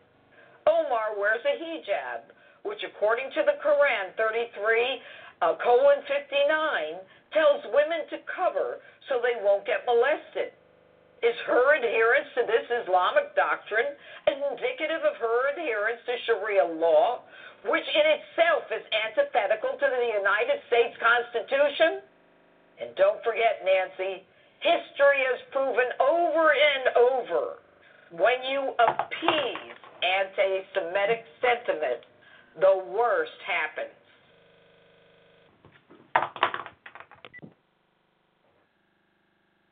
Jesus Christ. As she told, she's speaking about the Holocaust at the end there. As if Ilhan Omar's mild criticism of the Israeli lobby is going to lead to the Holocaust. Are you fucking kidding me? I mean, this is like, what a sick joke. These guys are hysterical morons. So, I mean, first things first, um, my favorite thing about this is how quickly the far right flips on what they say their principles are. Because one of the things that they've been saying for years now is, uh, the problem with the left is that they immediately jump to calling people they disagree with bigots. And we're against that. We're for open dialogue and free discussion, and name calling is stupid. And so we're not for that, man. There's too many false cries of bigotry in today's day and age. And then now in the next breath, it's you're an anti-Semite, and you're an anti-Semite, and you're an anti-Semite, and you're an anti-Semite, and oh my God, oh my God, there's going to be another Holocaust because you mildly criticized AIPAC. Oh my God, oh my God. And then also, I love the idea, victim complex 101. There was one point there where she's like uh, talking about how, oh, people who are pro-Israel, they're so oppressed. Yes, people who are pro-Israel are so oppressed. Are you fucking kidding me? What a sick joke this is. Our country, do you have any idea the stuff that the U.S. does for Israel? And if anybody makes a mild peep against it, ah, anti-Semite. Oh my God, we're so oppressed. We're we're so politically incorrect for being pro-Israel. Are you kidding me? The politically incorrect one, who's saying true things but is looked down upon, is Ilhan Omar. So, um, towards the end there, she says she wears uh, hijab, so she believes in Sharia and therefore is not loyal to the U.S. Constitution. In, in a segment where she's crying about oh, the bigotry, there's so much bigotry. Anyway, you wear hijab, and so you literally believe in Sharia, and now, and you're not loyal to the U.S. Constitution. But now let me tell you more about how you're a bigot. That is not a bigoted argument. That, right, what I just explained to you is not a bigoted argument. She wears hijab, so therefore she believes in Sharia. By the way, you made that up. Totally made that up. Uh, and therefore she isn't loyal to the Constitution. How? How does that make sense? Constitution allows for freedom of religion. Now, I'm not a religious person. I disagree with all religions. But if somebody wants to uh, practice their religion, that's perfectly constitutional. So in the middle of crying about, oh, I'm so oppressed, and pro-Israeli people are so oppressed, and the the left are such bigots, she makes a deeply, deeply bigoted argument. So much so that Fox News had to release a statement, and they were like, um, we don't agree with this. This is extreme. This is wrong. Now, are they going to do anything? Who knows? Uh, but that's what they had to release a statement on it because what she said here is so important. She's so up her own ass, Jeanine Pirro is, because she has no ability to like self-perceive. Like she just goes and spews every far right talking point imaginable and contradicts herself a thousand times and just overrides it with deep, deep smugness. like that's what it is. So, um, just just so we're clear, all these cries about oh they're trying to make it politically incorrect to support Israel. We give them 38 billion dollars in military aid by the way, they have free health care. We don't have free health care. Flint, uh, Michigan doesn't even have clean water, but we have $38 billion to give Israel. And oh, yeah, they're continuing to build their, um, you know, illegal settlements. Any word on that, Jeanine Pirro? Any word on uh, what is massively against international law? Massively against international law that they keep doing casually. Any word on the comments that um, that Netanyahu made this week that Israel is a state for Jews only. Any word on that? Any word on that at all? Oh, weird. You don't have any words on that. It's almost like you're fishing for your narrative on one side, but God forbid you ever say something accurate or true against Israel. Well, then, you know, you, you wouldn't want to be considered an anti Semite as well now, would you?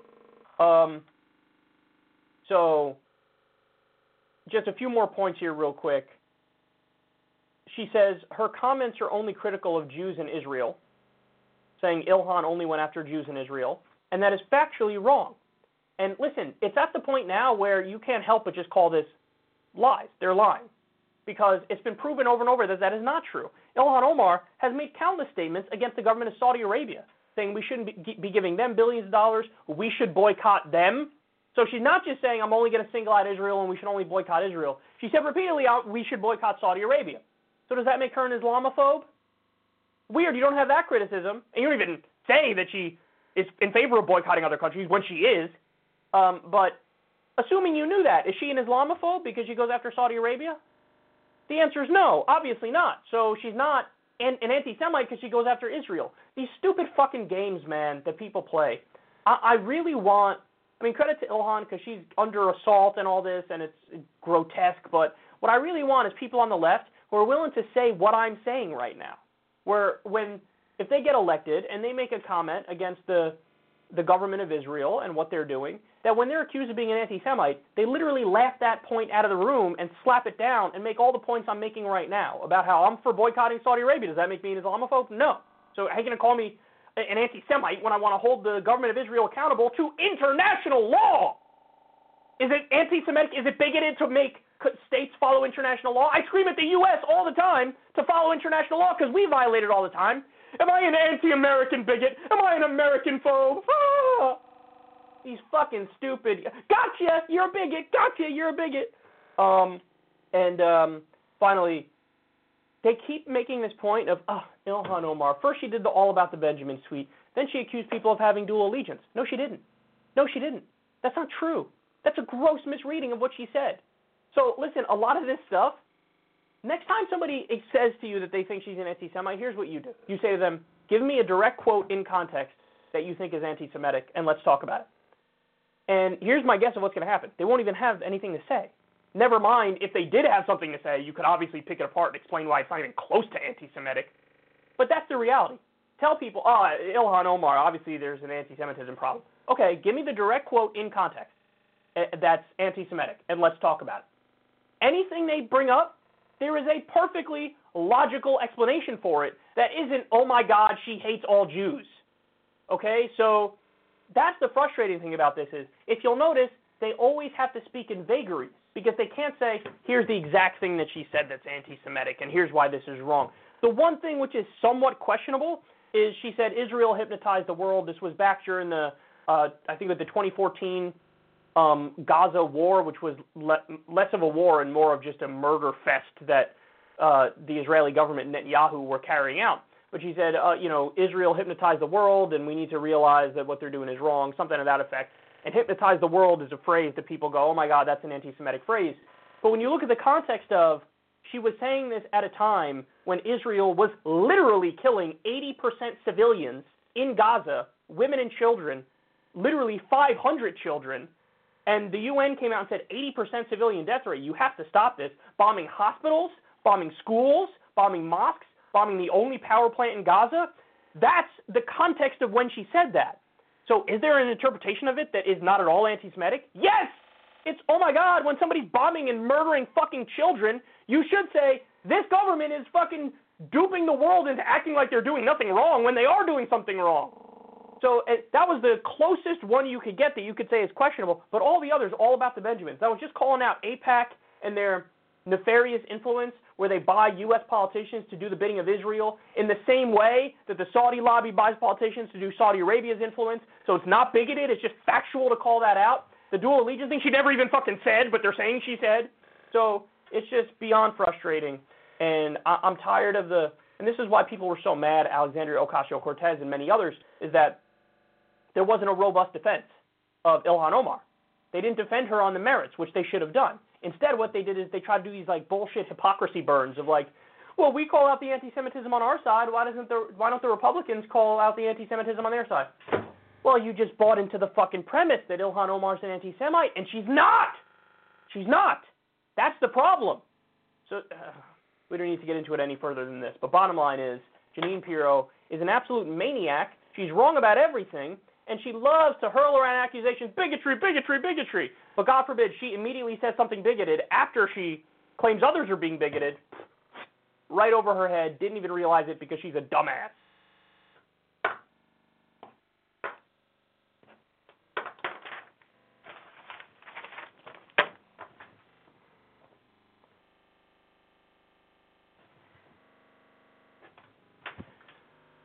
Okay.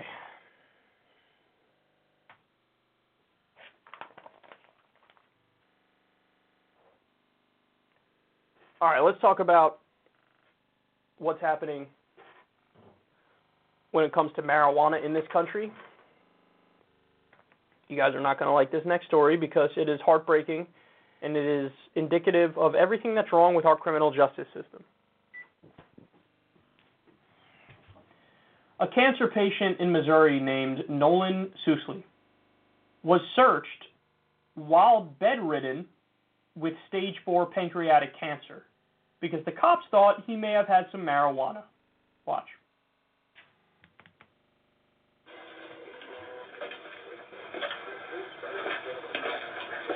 They called Ray. You got it, Ray. Ray. Ray was yelling at everybody, but this is what when you have stage four pancreatic cancer. to All my tribe mates. Here they are. I took. I had some capsules that had some THC oil in them. I took them outside on the parking lots. You know, I can get a whole list of physicians that will tell you what he's using, I mean, he just, his pain, These are all the his people. This is Tim Roberts. his weight loss. This is Tim Roberts. better Look, I am going to get arrested. They already told me I'm going to get arrested. If, if we find Every single one of marijuana, you would we'll, be using the same thing. Here we go, folks. if Stage we four. find marijuana, we'll give you a citation. We're not taking you down to the county jail, but we haven't found marijuana, so we're not citing, Well, what- I mean, why are you digging this stuff? I told you where I took it. because we got a call. You don't, But you you, you don't think we would respond to calls? I, but Okay. who? Let's I just could, let- so I can call on you know, No, no, listen, let's, let's them look and do their job and You ain't got anything to hide. Then. But I, I want to know why it's a big deal if it just got, if it is really Because it's- illegal. It's, it's illegal. It's all really illegal in Missouri now. THC oil. Medically in Missouri, it's really legal now. They just haven't finished the paperwork. Hey, well, then it's still. But I don't, legal. but I don't have time to wait for that, man. What would you do? Tell me what you do. I'm not in Kevin's that your only- situation, so I'm not gonna play the what if games. You, you, you've never said you'd do anything to save your life? You do anything to save your I life? don't wanna If save you your have life. five kids, Listen, listen, It's- listen, it listen, it's not worth the argument right now. Do your jobs, okay? We're not gonna have the debate. Hush up. it's the only choice I got to live, man. I know. You've been straight up with every single physician about this. I told them all. I told everyone. I've told people here in this hospital that I'm doing it. He doesn't take opioids because he takes the THC. I have to tell the doctors I'm taking it so for the other medication. So So, that's my right to live, man. That was uh, incredibly hard to watch. Um, from when we're kids, we're kind of, I don't know, indoctrinated with this idea that when you see that uniform, that cop uniform, and when you see that, you know, like the cop car with the sirens and everything, they're like, ooh, they're official, and they're here to uphold law and order. So you gotta, you know, respect it, and and, you know, it's a it's almost like an honor in a way. Like they're doing this, this super important job, and so when they're um, going about their business, it's you know, hey, know your place, sit back, shut the fuck up, let them do whatever they got to do, and then you know, when it's over, it's over type thing. Well, this I've never seen a better example than this of like, just because you're wearing a suit and badge, dude, doesn't mean you're doing the right thing. In fact, in this case, you are. This is so insanely, deeply deeply immoral and unjust that it's almost incomprehensible. Like this is what the cops are doing. This is what you guys are wasting time, money, resources on. Stage 4 pancreatic cancer, which means honestly that's very you don't have much left to live in that situation. I mean, that's really like almost worst case scenario type thing and you're searching his stuff because he may have had marijuana or some sort of marijuana related product. Now he's claiming it's uh, THC pills. Um, they say that people have called and said they've smelled actual marijuana. Listen, either way, I don't give a fuck what he's taking. I don't give a fuck. Without a doubt, that's helping him from the pain. They just said it. One the, the guy who was with him said, "Hey, listen, he's taking it because he doesn't want to take opioids." And so the, this helps him with the pain. The THC pills help him with the pain. I mean, the fact that this is, it even got to this point is just insane. Now, later on in the clip, you didn't see the whole thing. It goes on for about eight minutes. There's a doctor who comes in, and the doctor's talking to the police officers and like trying to figure out what the hell's going on, and basically says to them like, "Do you have a, a warrant to look through his stuff?" And they're like, "No, but we're allowed to look through these things." And there's one bag that he wouldn't let them look through, which honestly tells me that he probably does have, um, you know, whatever, maybe actual marijuana, like smokable marijuana in there. But I don't. Again, I don't see it. I don't think anything's wrong with that. But he's he basically says like, no, I'm not going to let you search this one bag, and then they're still standing there like they want to search it. Listen, in all seriousness, they do not have the right to search that without his permission. So they do need a warrant. They don't just, uh, no, we we were told that maybe you have it, maybe you don't, so we're gonna search. No, he needs to okay you searching his property. Uh, you know, we still have a constitution in this country. We still have Fourth Amendment rights in this country, protection from unreasonable search and seizure. So you, you want to look through it, get a warrant. But if you see, that's the reason why process is so important. Because if they go to a, a judge, how do you think a judge is going to react when he hears stage four pancreatic cancer patient may have marijuana in his bag. Can we please have a fucking warrant to search through his bag? Most judges, even if they're conservative, are going to go, no, you can't. Stop. Go away. Do something else. So, but listen, overall, the main point is this legalize, tax, and regulate it at a federal level. We cannot have situations like this anymore. How many hundreds of thousands of people, if not millions of people, have had their lives ruined because of selling marijuana or having marijuana and getting caught and then it just being locked up and then they can't get a job when they get out. There are some people who are in prison for life for nonviolent drug offenses. Obama was pardoning them at the end of his time in office. Uh, there's still people in prison now for nonviolent drug offenses that are serving life. Our system is fundamentally broken. We are jailing more people than the rest of the world. And now you see the insanity the, the level of insanity we've reached where somebody with stage four pancreatic cancer who's using this for pain is basically looked at like a fucking criminal. No, the real criminals in this instance are the cops. The real criminals are the people who are backing this fundamentally unjust system. Nobody with a fucking brain in their head is going to look at this and go, yeah, I'm with the cops on this one. Are you fucking kidding me? You know what I want the cops to do? Go stop the murders. Go stop, uh, you know, the, the robberies. Go stop the rapes and the assaults. Go do that. You're, are you fucking kidding me? You're going after this poor guy with cancer who's using it for pain treatment. Even if he wasn't, by the way. Even if he wasn't using it for pain treatment. He, I, just, I don't know. I just like to have marijuana because it changes my consciousness slightly and I enjoy it. By all means, go right ahead. What the fuck is wrong with that? Not hurting anybody else. And he's making his life better, more enjoyable. The fuck? Unacceptable, man. Unacceptable. This is disgusting. Absolutely disgusting. Shame on these Missouri police officers. I get it. Oh, they're just doing their job, but people called. You know what you do? Somebody calls and says, I smell marijuana. I'm coming from this guy's room. You know what you say? Ma'am, I'd, we'd love to help, but uh, we'll call the, you know, whatever. We'll call the doctors and tell them that they smell it and somebody smells it. Maybe they'll do something about it. Maybe they won't. But this isn't a job for law enforcement. Um, you know, there stage four pancreatic cancer patient in that room, and this isn't our place. Say something like that, dude.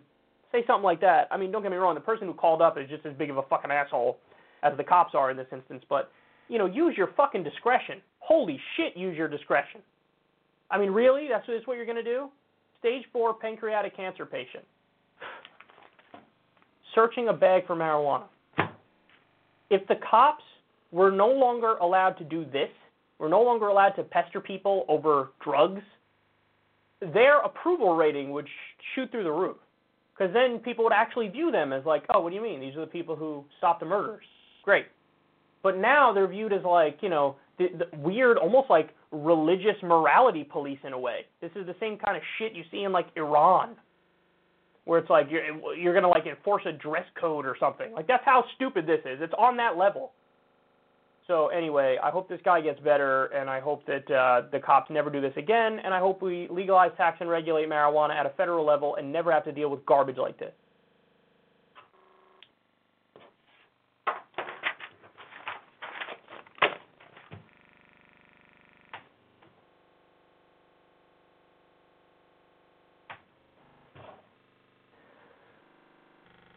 Okay. Donald Trump is next on the chopping block.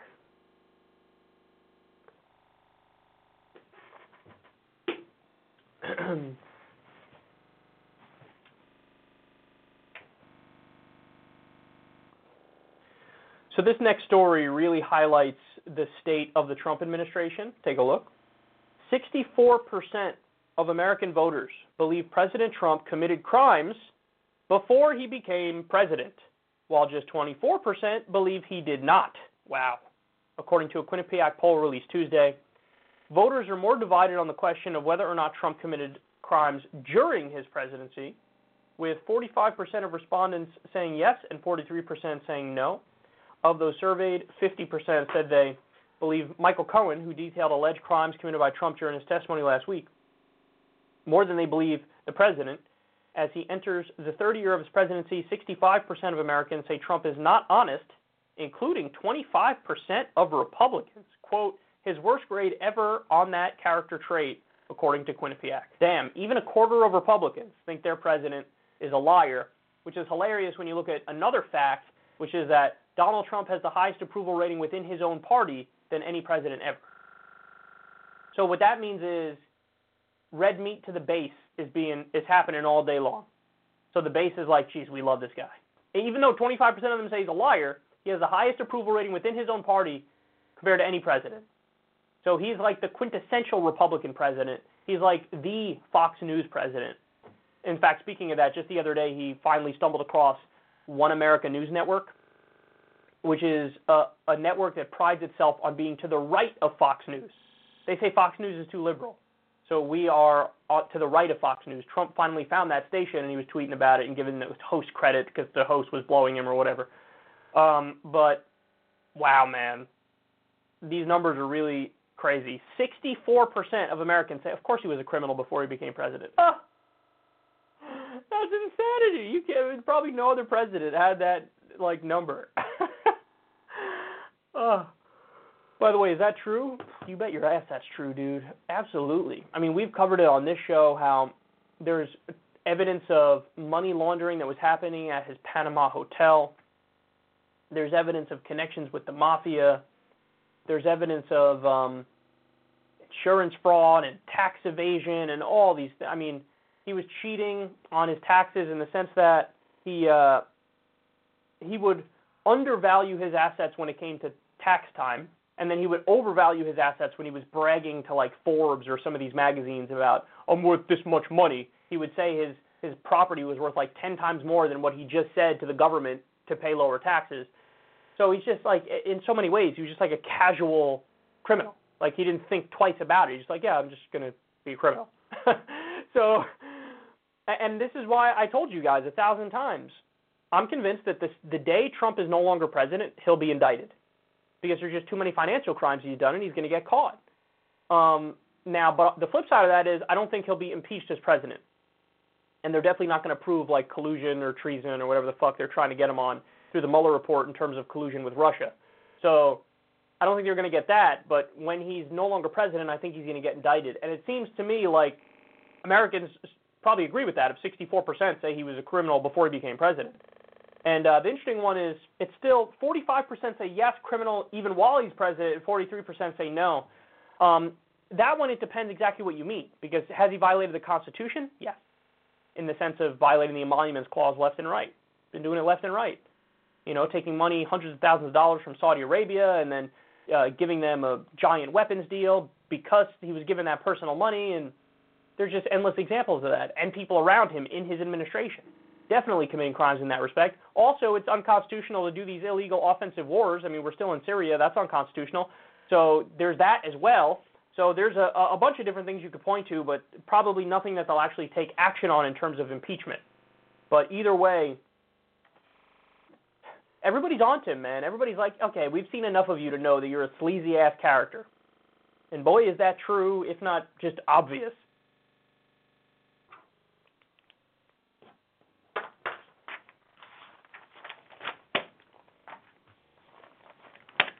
All right, next uh, is the BDS story, which is actually super important, and I think you guys will like.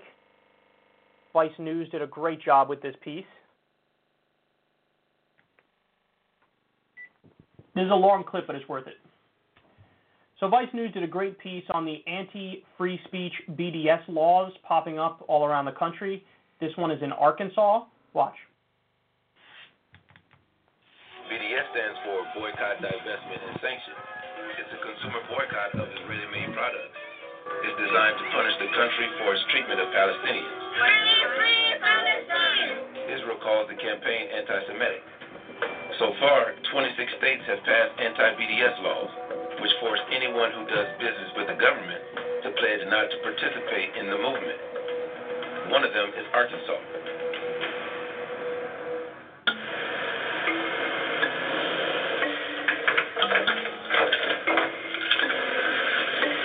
Alan Leveritt founded the Arkansas Times 45 years ago.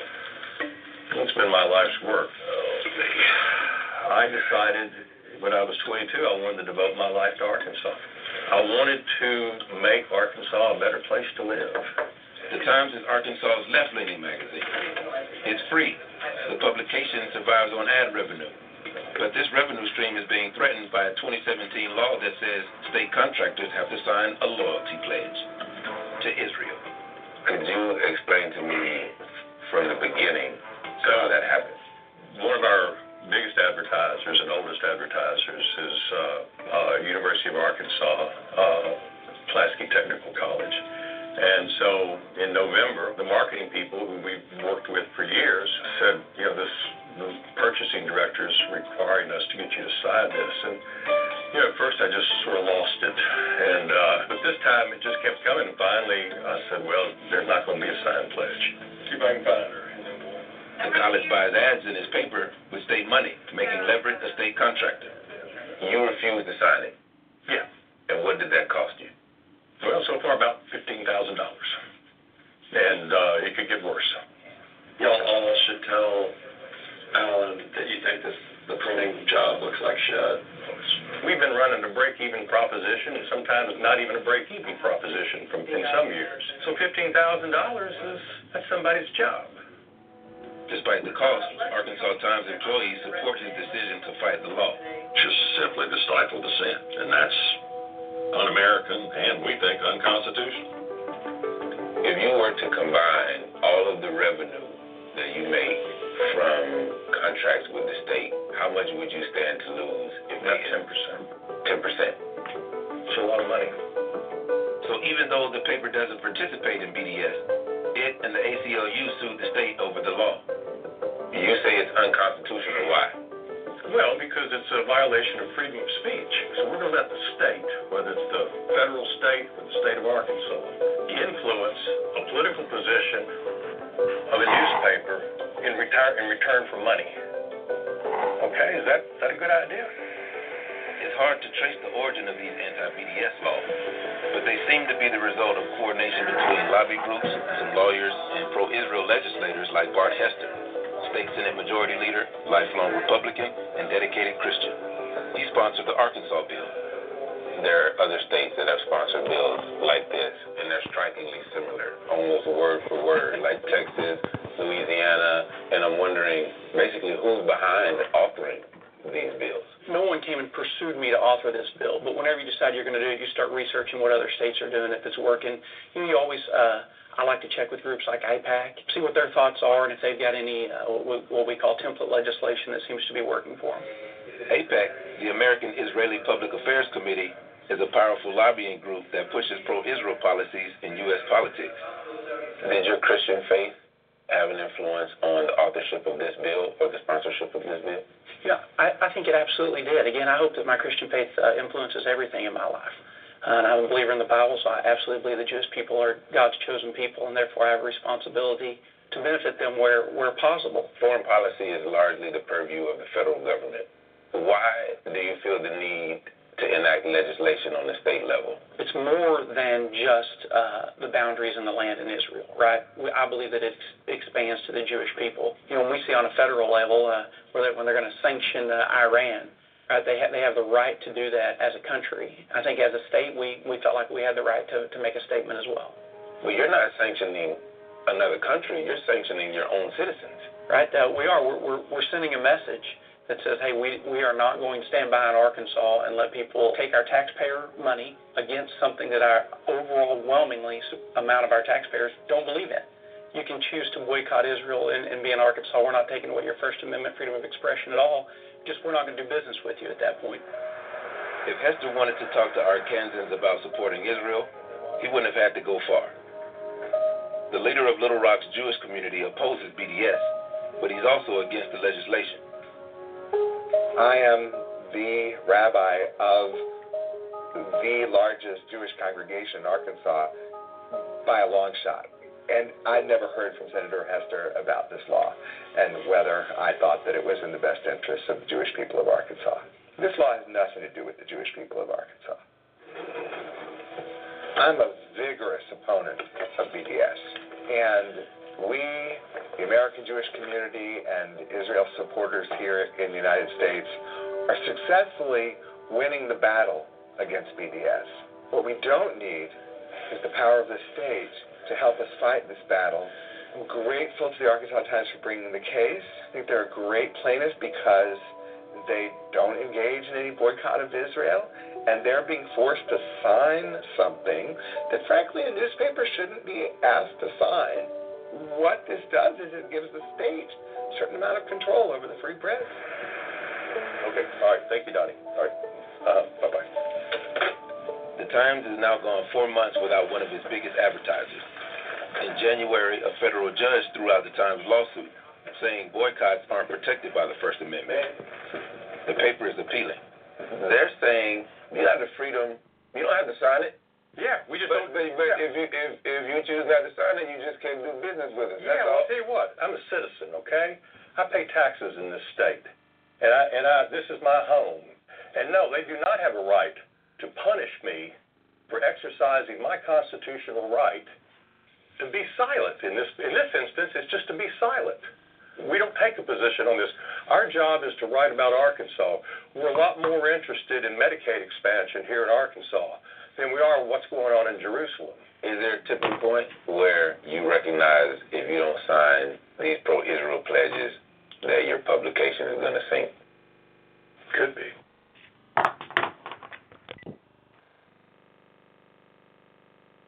I mean, this it's incredible. What we're watching is absolutely incredible. This is the clearest violation of freedom of speech I've ever seen in my life. For the record, Kansas and Arizona already have had court cases where the courts have said you can't create laws targeting specific speech, political speech, and that's what this is. So there are over 20 states that have anti-BDS laws, but in the two states where it's gone to court so far, they've said this is nuts. This is the clearest violation of the First Amendment we've ever seen.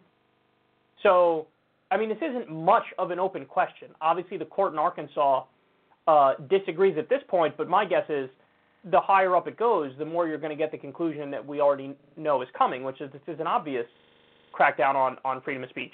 So, just just to get it out out of the way here, here's the real threat to freedom of speech. So for all the you know idiot Democrats who are like, oh my God, Donald Trump is tweeting mean stuff about CNN or tweeting insults at Chuck Todd. What a threat to free speech this is. No, that's not a threat to free speech. This is the threat to free speech right here. This is. And for all the, the right wing pundits who are obsessed with the social justice warriors on college campus, um, here's a putting aside the principle of freedom of speech, which is important, and I agree with and will fight for it massively. But putting that aside, here's a threat to the actual legality of it. So not just the principle at play here. There's also a legal threat to free speech, like an actual threat to the First Amendment of the U.S. Constitution. So, I mean, I'd love to hear wall to wall screaming about this, but unfortunately, it's not going to get as much coverage as some pink haired social justice warrior would. And it's fucking devastating and it's obnoxious and it's annoying as fuck. But this, I mean, it's so important here. So, you heard one of the, the legislators said, yeah, I look at AIPAC and what, what template legislation they have. Wow, Ilhan Omar was so wrong when she said it's all about the Benjamins and AIPAC makes uh, U.S. politicians do the bidding of Israel. That was the most accurate statement ever made in the history of U.S. politics. And every reaction to what she said has further proved it, and this segment proves it. They're admitting it. Yeah, I go to AIPAC and they have a fucking template that I use because AIPAC is a supporter of me, so I'm going to support them. And what they want is for us to ban, um, you know, free expression in this country. If you support, and here's the main argument: if you support um, BDS, or in this case, if you take no position on BDS, well, you're not signing a pledge which says I will not support it. So therefore, we're not going to do business with you. But here's the problem with that: this isn't just business. Business, you uh, two, you know, private entities who are uh, deciding to do something. We're talking about the government here. We're talking about the government. So the government is all of us. The government is uh, the public. The government is our tax dollars. In this case, it's the state of Arkansas. And for the state of Arkansas to say we disagree with a you know a political position you may or may not take, therefore we're not going to you know there will be no more money coming to you. Well, you're targeting targeting him and his paper specifically for speech, and that's a government targeting for speech, which is unconstitutional, which is exactly what Kansas and Arizona have already said, and what higher courts will rule in this case as well. But isn't it crazy? You are allowed. So if this guy decided, I'm going to write an article that says the United States, I'm boycotting the United States of America over our war in Iraq, which killed minimum 200,000 civilians and it's going to cost seven trillion dollars, and it was the worst disaster of the modern era. It was a it was a war crime. Was illegal. If he says that, the state of Arkansas doesn't say we're not going to give you any funds. But if he says I support BDS and I think we should boycott Israel to force a peace deal with the Palestinians so Palestinians get human rights. If he says that, then they cut off the money. Think about that. You can criticize your own country, but you can't criticize a foreign country that's our ally. Do we all realize how mental that is? So you have free speech unless you criticize one of our allies, in which case we're going to take away your free speech. Do you realize how insane that is? So the threat to freedom of speech, in this case, is coming from one of our allies, from an allied government of ours. You want to talk about undermining our way of life? No, no, no. We have free speech in this country, bitch. Can you imagine if Saudi Arabia was like, we want you to pass anti-Saudi boycott laws so people aren't allowed to speak up against Saudi Arabia? Everybody would be like, whoa, what the fuck? Fuck you. We get to say whatever we want, asshole. But Israel doesn't. We're all. What? What? Something happened? I don't know. Are we trying to shut down papers because they might voice mild, tepid criticism of a foreign government? What? What? What? Everybody should be screaming from the rooftops about this, man. This is a direct assault on our freedom, our liberty, on justice, on the First Amendment of the U.S. Constitution, and it's the realest threat I've seen in a long time.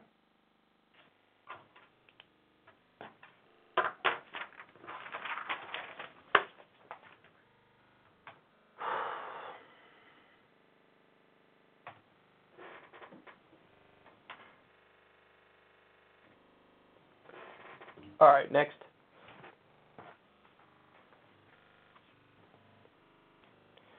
There's nothing funnier to me than this next story. The Daily Beast says, they call it MAGA phobia. Feeling attacked in public spaces, Trump supporters have created a green book guide that lists establishments that are safe for them to patronize.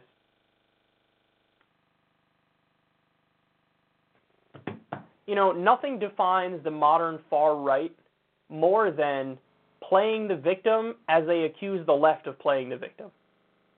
That's like the, in a nutshell, that's the modern far right.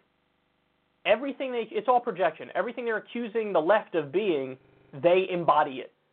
Magaphobia, magaphobia.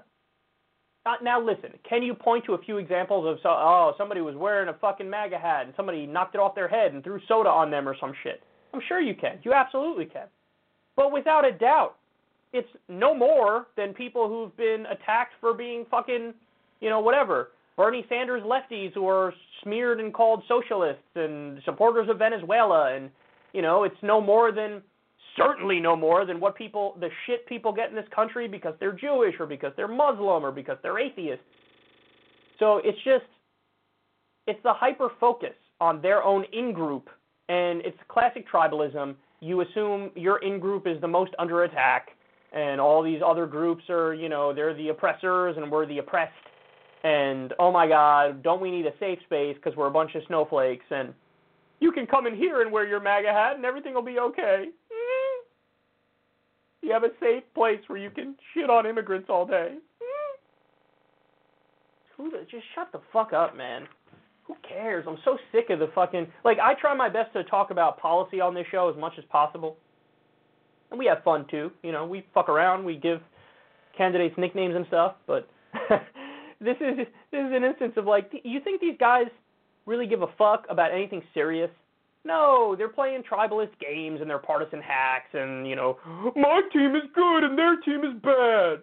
Magaphobia, you don't accept us. Have you ever seen those message boards online of like, you know, uber hardcore Trump supporters telling sad stories about like, I'm now separated from my family because they don't like my politics. and it's just these endless sad stories about like people didn't like that I was talking about Trump all the time and calling him awesome, and now they don't really want to hang out with me anymore.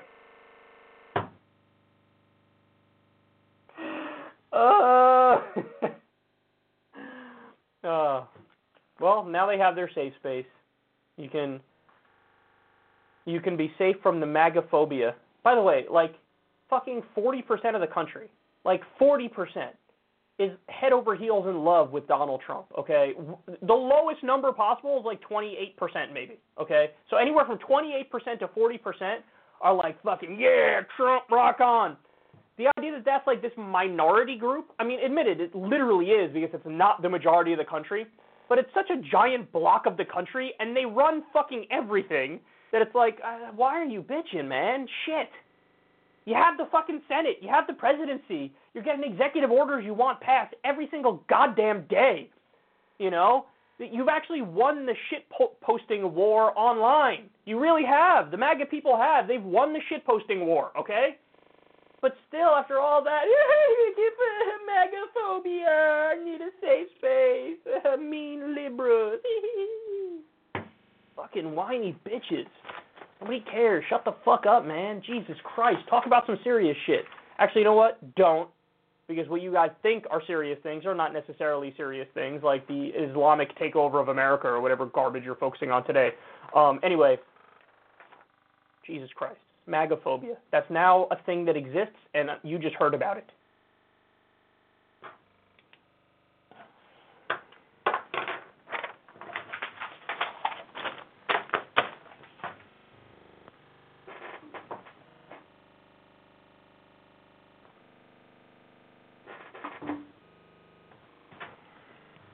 Okay. All right, final story of the day. Um, this is a very uplifting one. I'm happy that we're ending on this positive note.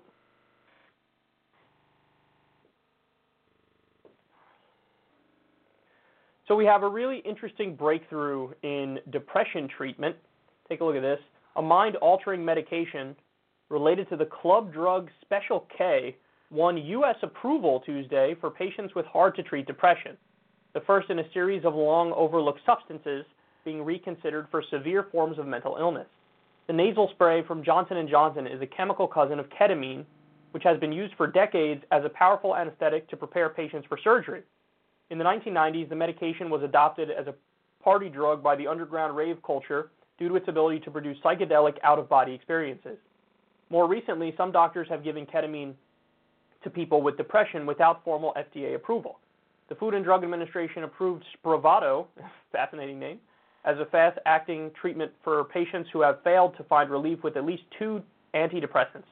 Up to 7.4 million Americans suffer from so called treatment resistant depression, which heightens the risk of suicide, hospitalization, and other serious harm, according to the FDA. The drug will cost between $590 and $885, depending on the dosage and before various insurance discounts and rebates. So I remember a long time ago there was uh, on Joe Rogan's podcast. He had um, I'm gonna blank on his name. Shit. The white dude who did Chappelle show with Dave Chappelle. Okay, I'm forgetting his name and I apologize for that. But he was the white dude who did Chappelle show with David Dave Chappelle, and um, that dude had treatment-resistant depression, and this was back before the FDA approved it. But he was doing this off-label treatment with ketamine, and um, he says, "Hey, listen, this just totally cured me. Totally cured me." Now, further on in the article, they explain how one woman was talking about her experience with it. Every two weeks, she goes and she gets the ketamine treatment. It lasts her for a full two weeks. Then she goes back and gets ketamine treatment again. And uh, now I guess they're approving it in a slightly different way with a spray, I guess, so you can do it yourself. Um, but finally, we're at the point now where it was considered taboo forever. Like you can't use psychedelic drugs for treatment. There's this giant taboo after the hippie era where the U.S. government was massively conservative and they just shut it all down. And they're like, no, we're not going to look into this stuff. It's bad, it's wrong, it's terrible, it's making our kids dance and want to have sex, and they're out there and fucking listening to hippie music and not cool. Shut it all down. So they didn't even look into it for research reasons. And now we're finally getting to a point where people are being more open minded about this, and the government is slowly but surely inching in the right direction, and they're allowing studies on this stuff. And what we're finding out is, holy shit, maybe those hippies were onto something with their substances. Maybe it's not just like they're taking it to drop out of society, but they're actually having enlightenment experiences in a way, and they're freeing their minds and they're becoming happier, more fulfilled, well-rounded people by going through this stuff and taking this stuff. And now we're learning when you actually put it under a clinical setting and you study it, yeah, there's massive benefits of taking this stuff, which by the way is why people fucking took it. It's not like they were all taking it and all having shitty experiences, and but people just kept taking it. No, people took it because they saw some fucking benefit in it. Now, granted, the people who were taking it had full beards and fucking scruffy hair and hadn't showered in five days, but there was still some wisdom in taking it. So, and I'm talking specifically in this case about you know whatever MDMA, which there are studies on now as well, and psilocybin mushrooms, magic mushrooms, which there are studies on now as well. And studies are showing that for those drugs, like if when people are in, in hospice and they're about to die and they're like, whoa, this is crazy, and they're massively depressed because they're about to die, makes perfect sense. You would be depressed in that scenario. They're given these substances, and it's a breakthrough experience for them where all of a sudden they, feel, they don't feel bad. And I don't know why that is. You'd have to talk to them. Maybe some of them say it makes me feel like there's possibilities beyond this life that I wasn't aware of and I was closed off to, and yada yada. But either way, it's helping people. It is tangibly helping people.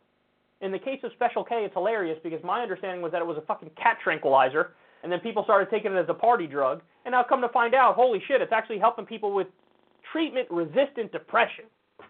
Damn, son, treatment-resistant. And, and the other awesome part about this is, to this point, anti-depression uh, treatment has been in the form of SSRIs, selective serotonin reuptake inhibitors. And SSRIs uh, basically, you know, the layman's explanation of it is it floods your brain with happiness, the happiness chemical serotonin, and makes it so that you know you have more happiness chemicals in your mind, therefore leading to you being happier. That's that's the idea behind it. And SSRIs work with some people, don't work with other people, and there's different kinds of them. Some SSRIs are more upper like, so you're bouncing off the walls and you want to be active all the time. Other SSRIs are big time downers and you'll be calmer, but you'll be happier. Other SSRIs, some people blow up like a fucking balloon and they get much fatter because for whatever reason, the SSRIs make them eat a shitload more and, you know, they're happier, but they also get really fat. And so, but we've been stuck in that mode, which is 1980s mode, which is like, this is what we use for depression and that's it. And there's mixed results with that. Well, what we're looking at here is the way this drug functions is nothing like the SSRIs. It doesn't target serotonin. It, it does something else in the brain, which I cannot speak on because I'm a dumbass and I don't know even the layman's explanation of this thing. But it does something else in the brain, which is totally different, not related to SSR uh, to, to serotonin, and the reaction has been wonderful so far. So it, it's really fascinating that we've evolved to this point. point, and my guess is the more we go forward, the more we'll evolve further, and we will come up with even newer treatment for depression and for other psychological issues, and explore it all, man. My my position is explore it all. No taboos, nothing held sacred. Let's figure it out. Let's figure out what works the best. Let's figure out how we can allow people to live happy, healthy lives, and um, you know, having to have some medicine every now and then is a small price to pay if it means happiness.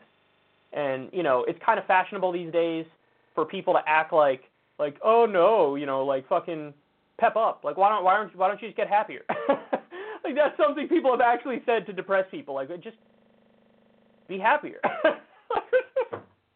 as if they're not trying. As if it's not like uh, like they wake up every day like oh I got to put more effort in. No asshole, they fucking know that. You know, or the other thing is, and in some cases it works. I'm not shitting on it all the time. Sometimes when people eat healthier and they work out, their mood will naturally lift. I'm sure that's true for some people. But then there's also clinical depression, where it doesn't matter how clean you eat and how hard you work out, you're still going to be like, I feel like shit. So for those people, yeah, the idea of just having to take some medicine and that massively improves your quality of life, there's no problem with that whatsoever. And have a weird, like, principled objection to taking medicine it just strikes me as dumb as like I'm not going to take medicine to deal with this infection. It's like, but why? That'll help. Yeah, but I'm gonna fucking all natural, baby. What the fuck does that mean? Why? That's just dumb in this instance. So you know, hopefully we get to a point in society where the stigma breaks down about mental health issues and people just get the treatment they need. And um, yeah, you can live happier, healthier lives um, by using the right medicine and by, you know, helping yourself. There's nothing wrong with helping yourself. So anyway, really interesting news. Special K, party drug, but also anti-depression treatment now, and it's approved, which is a giant step in the right direction.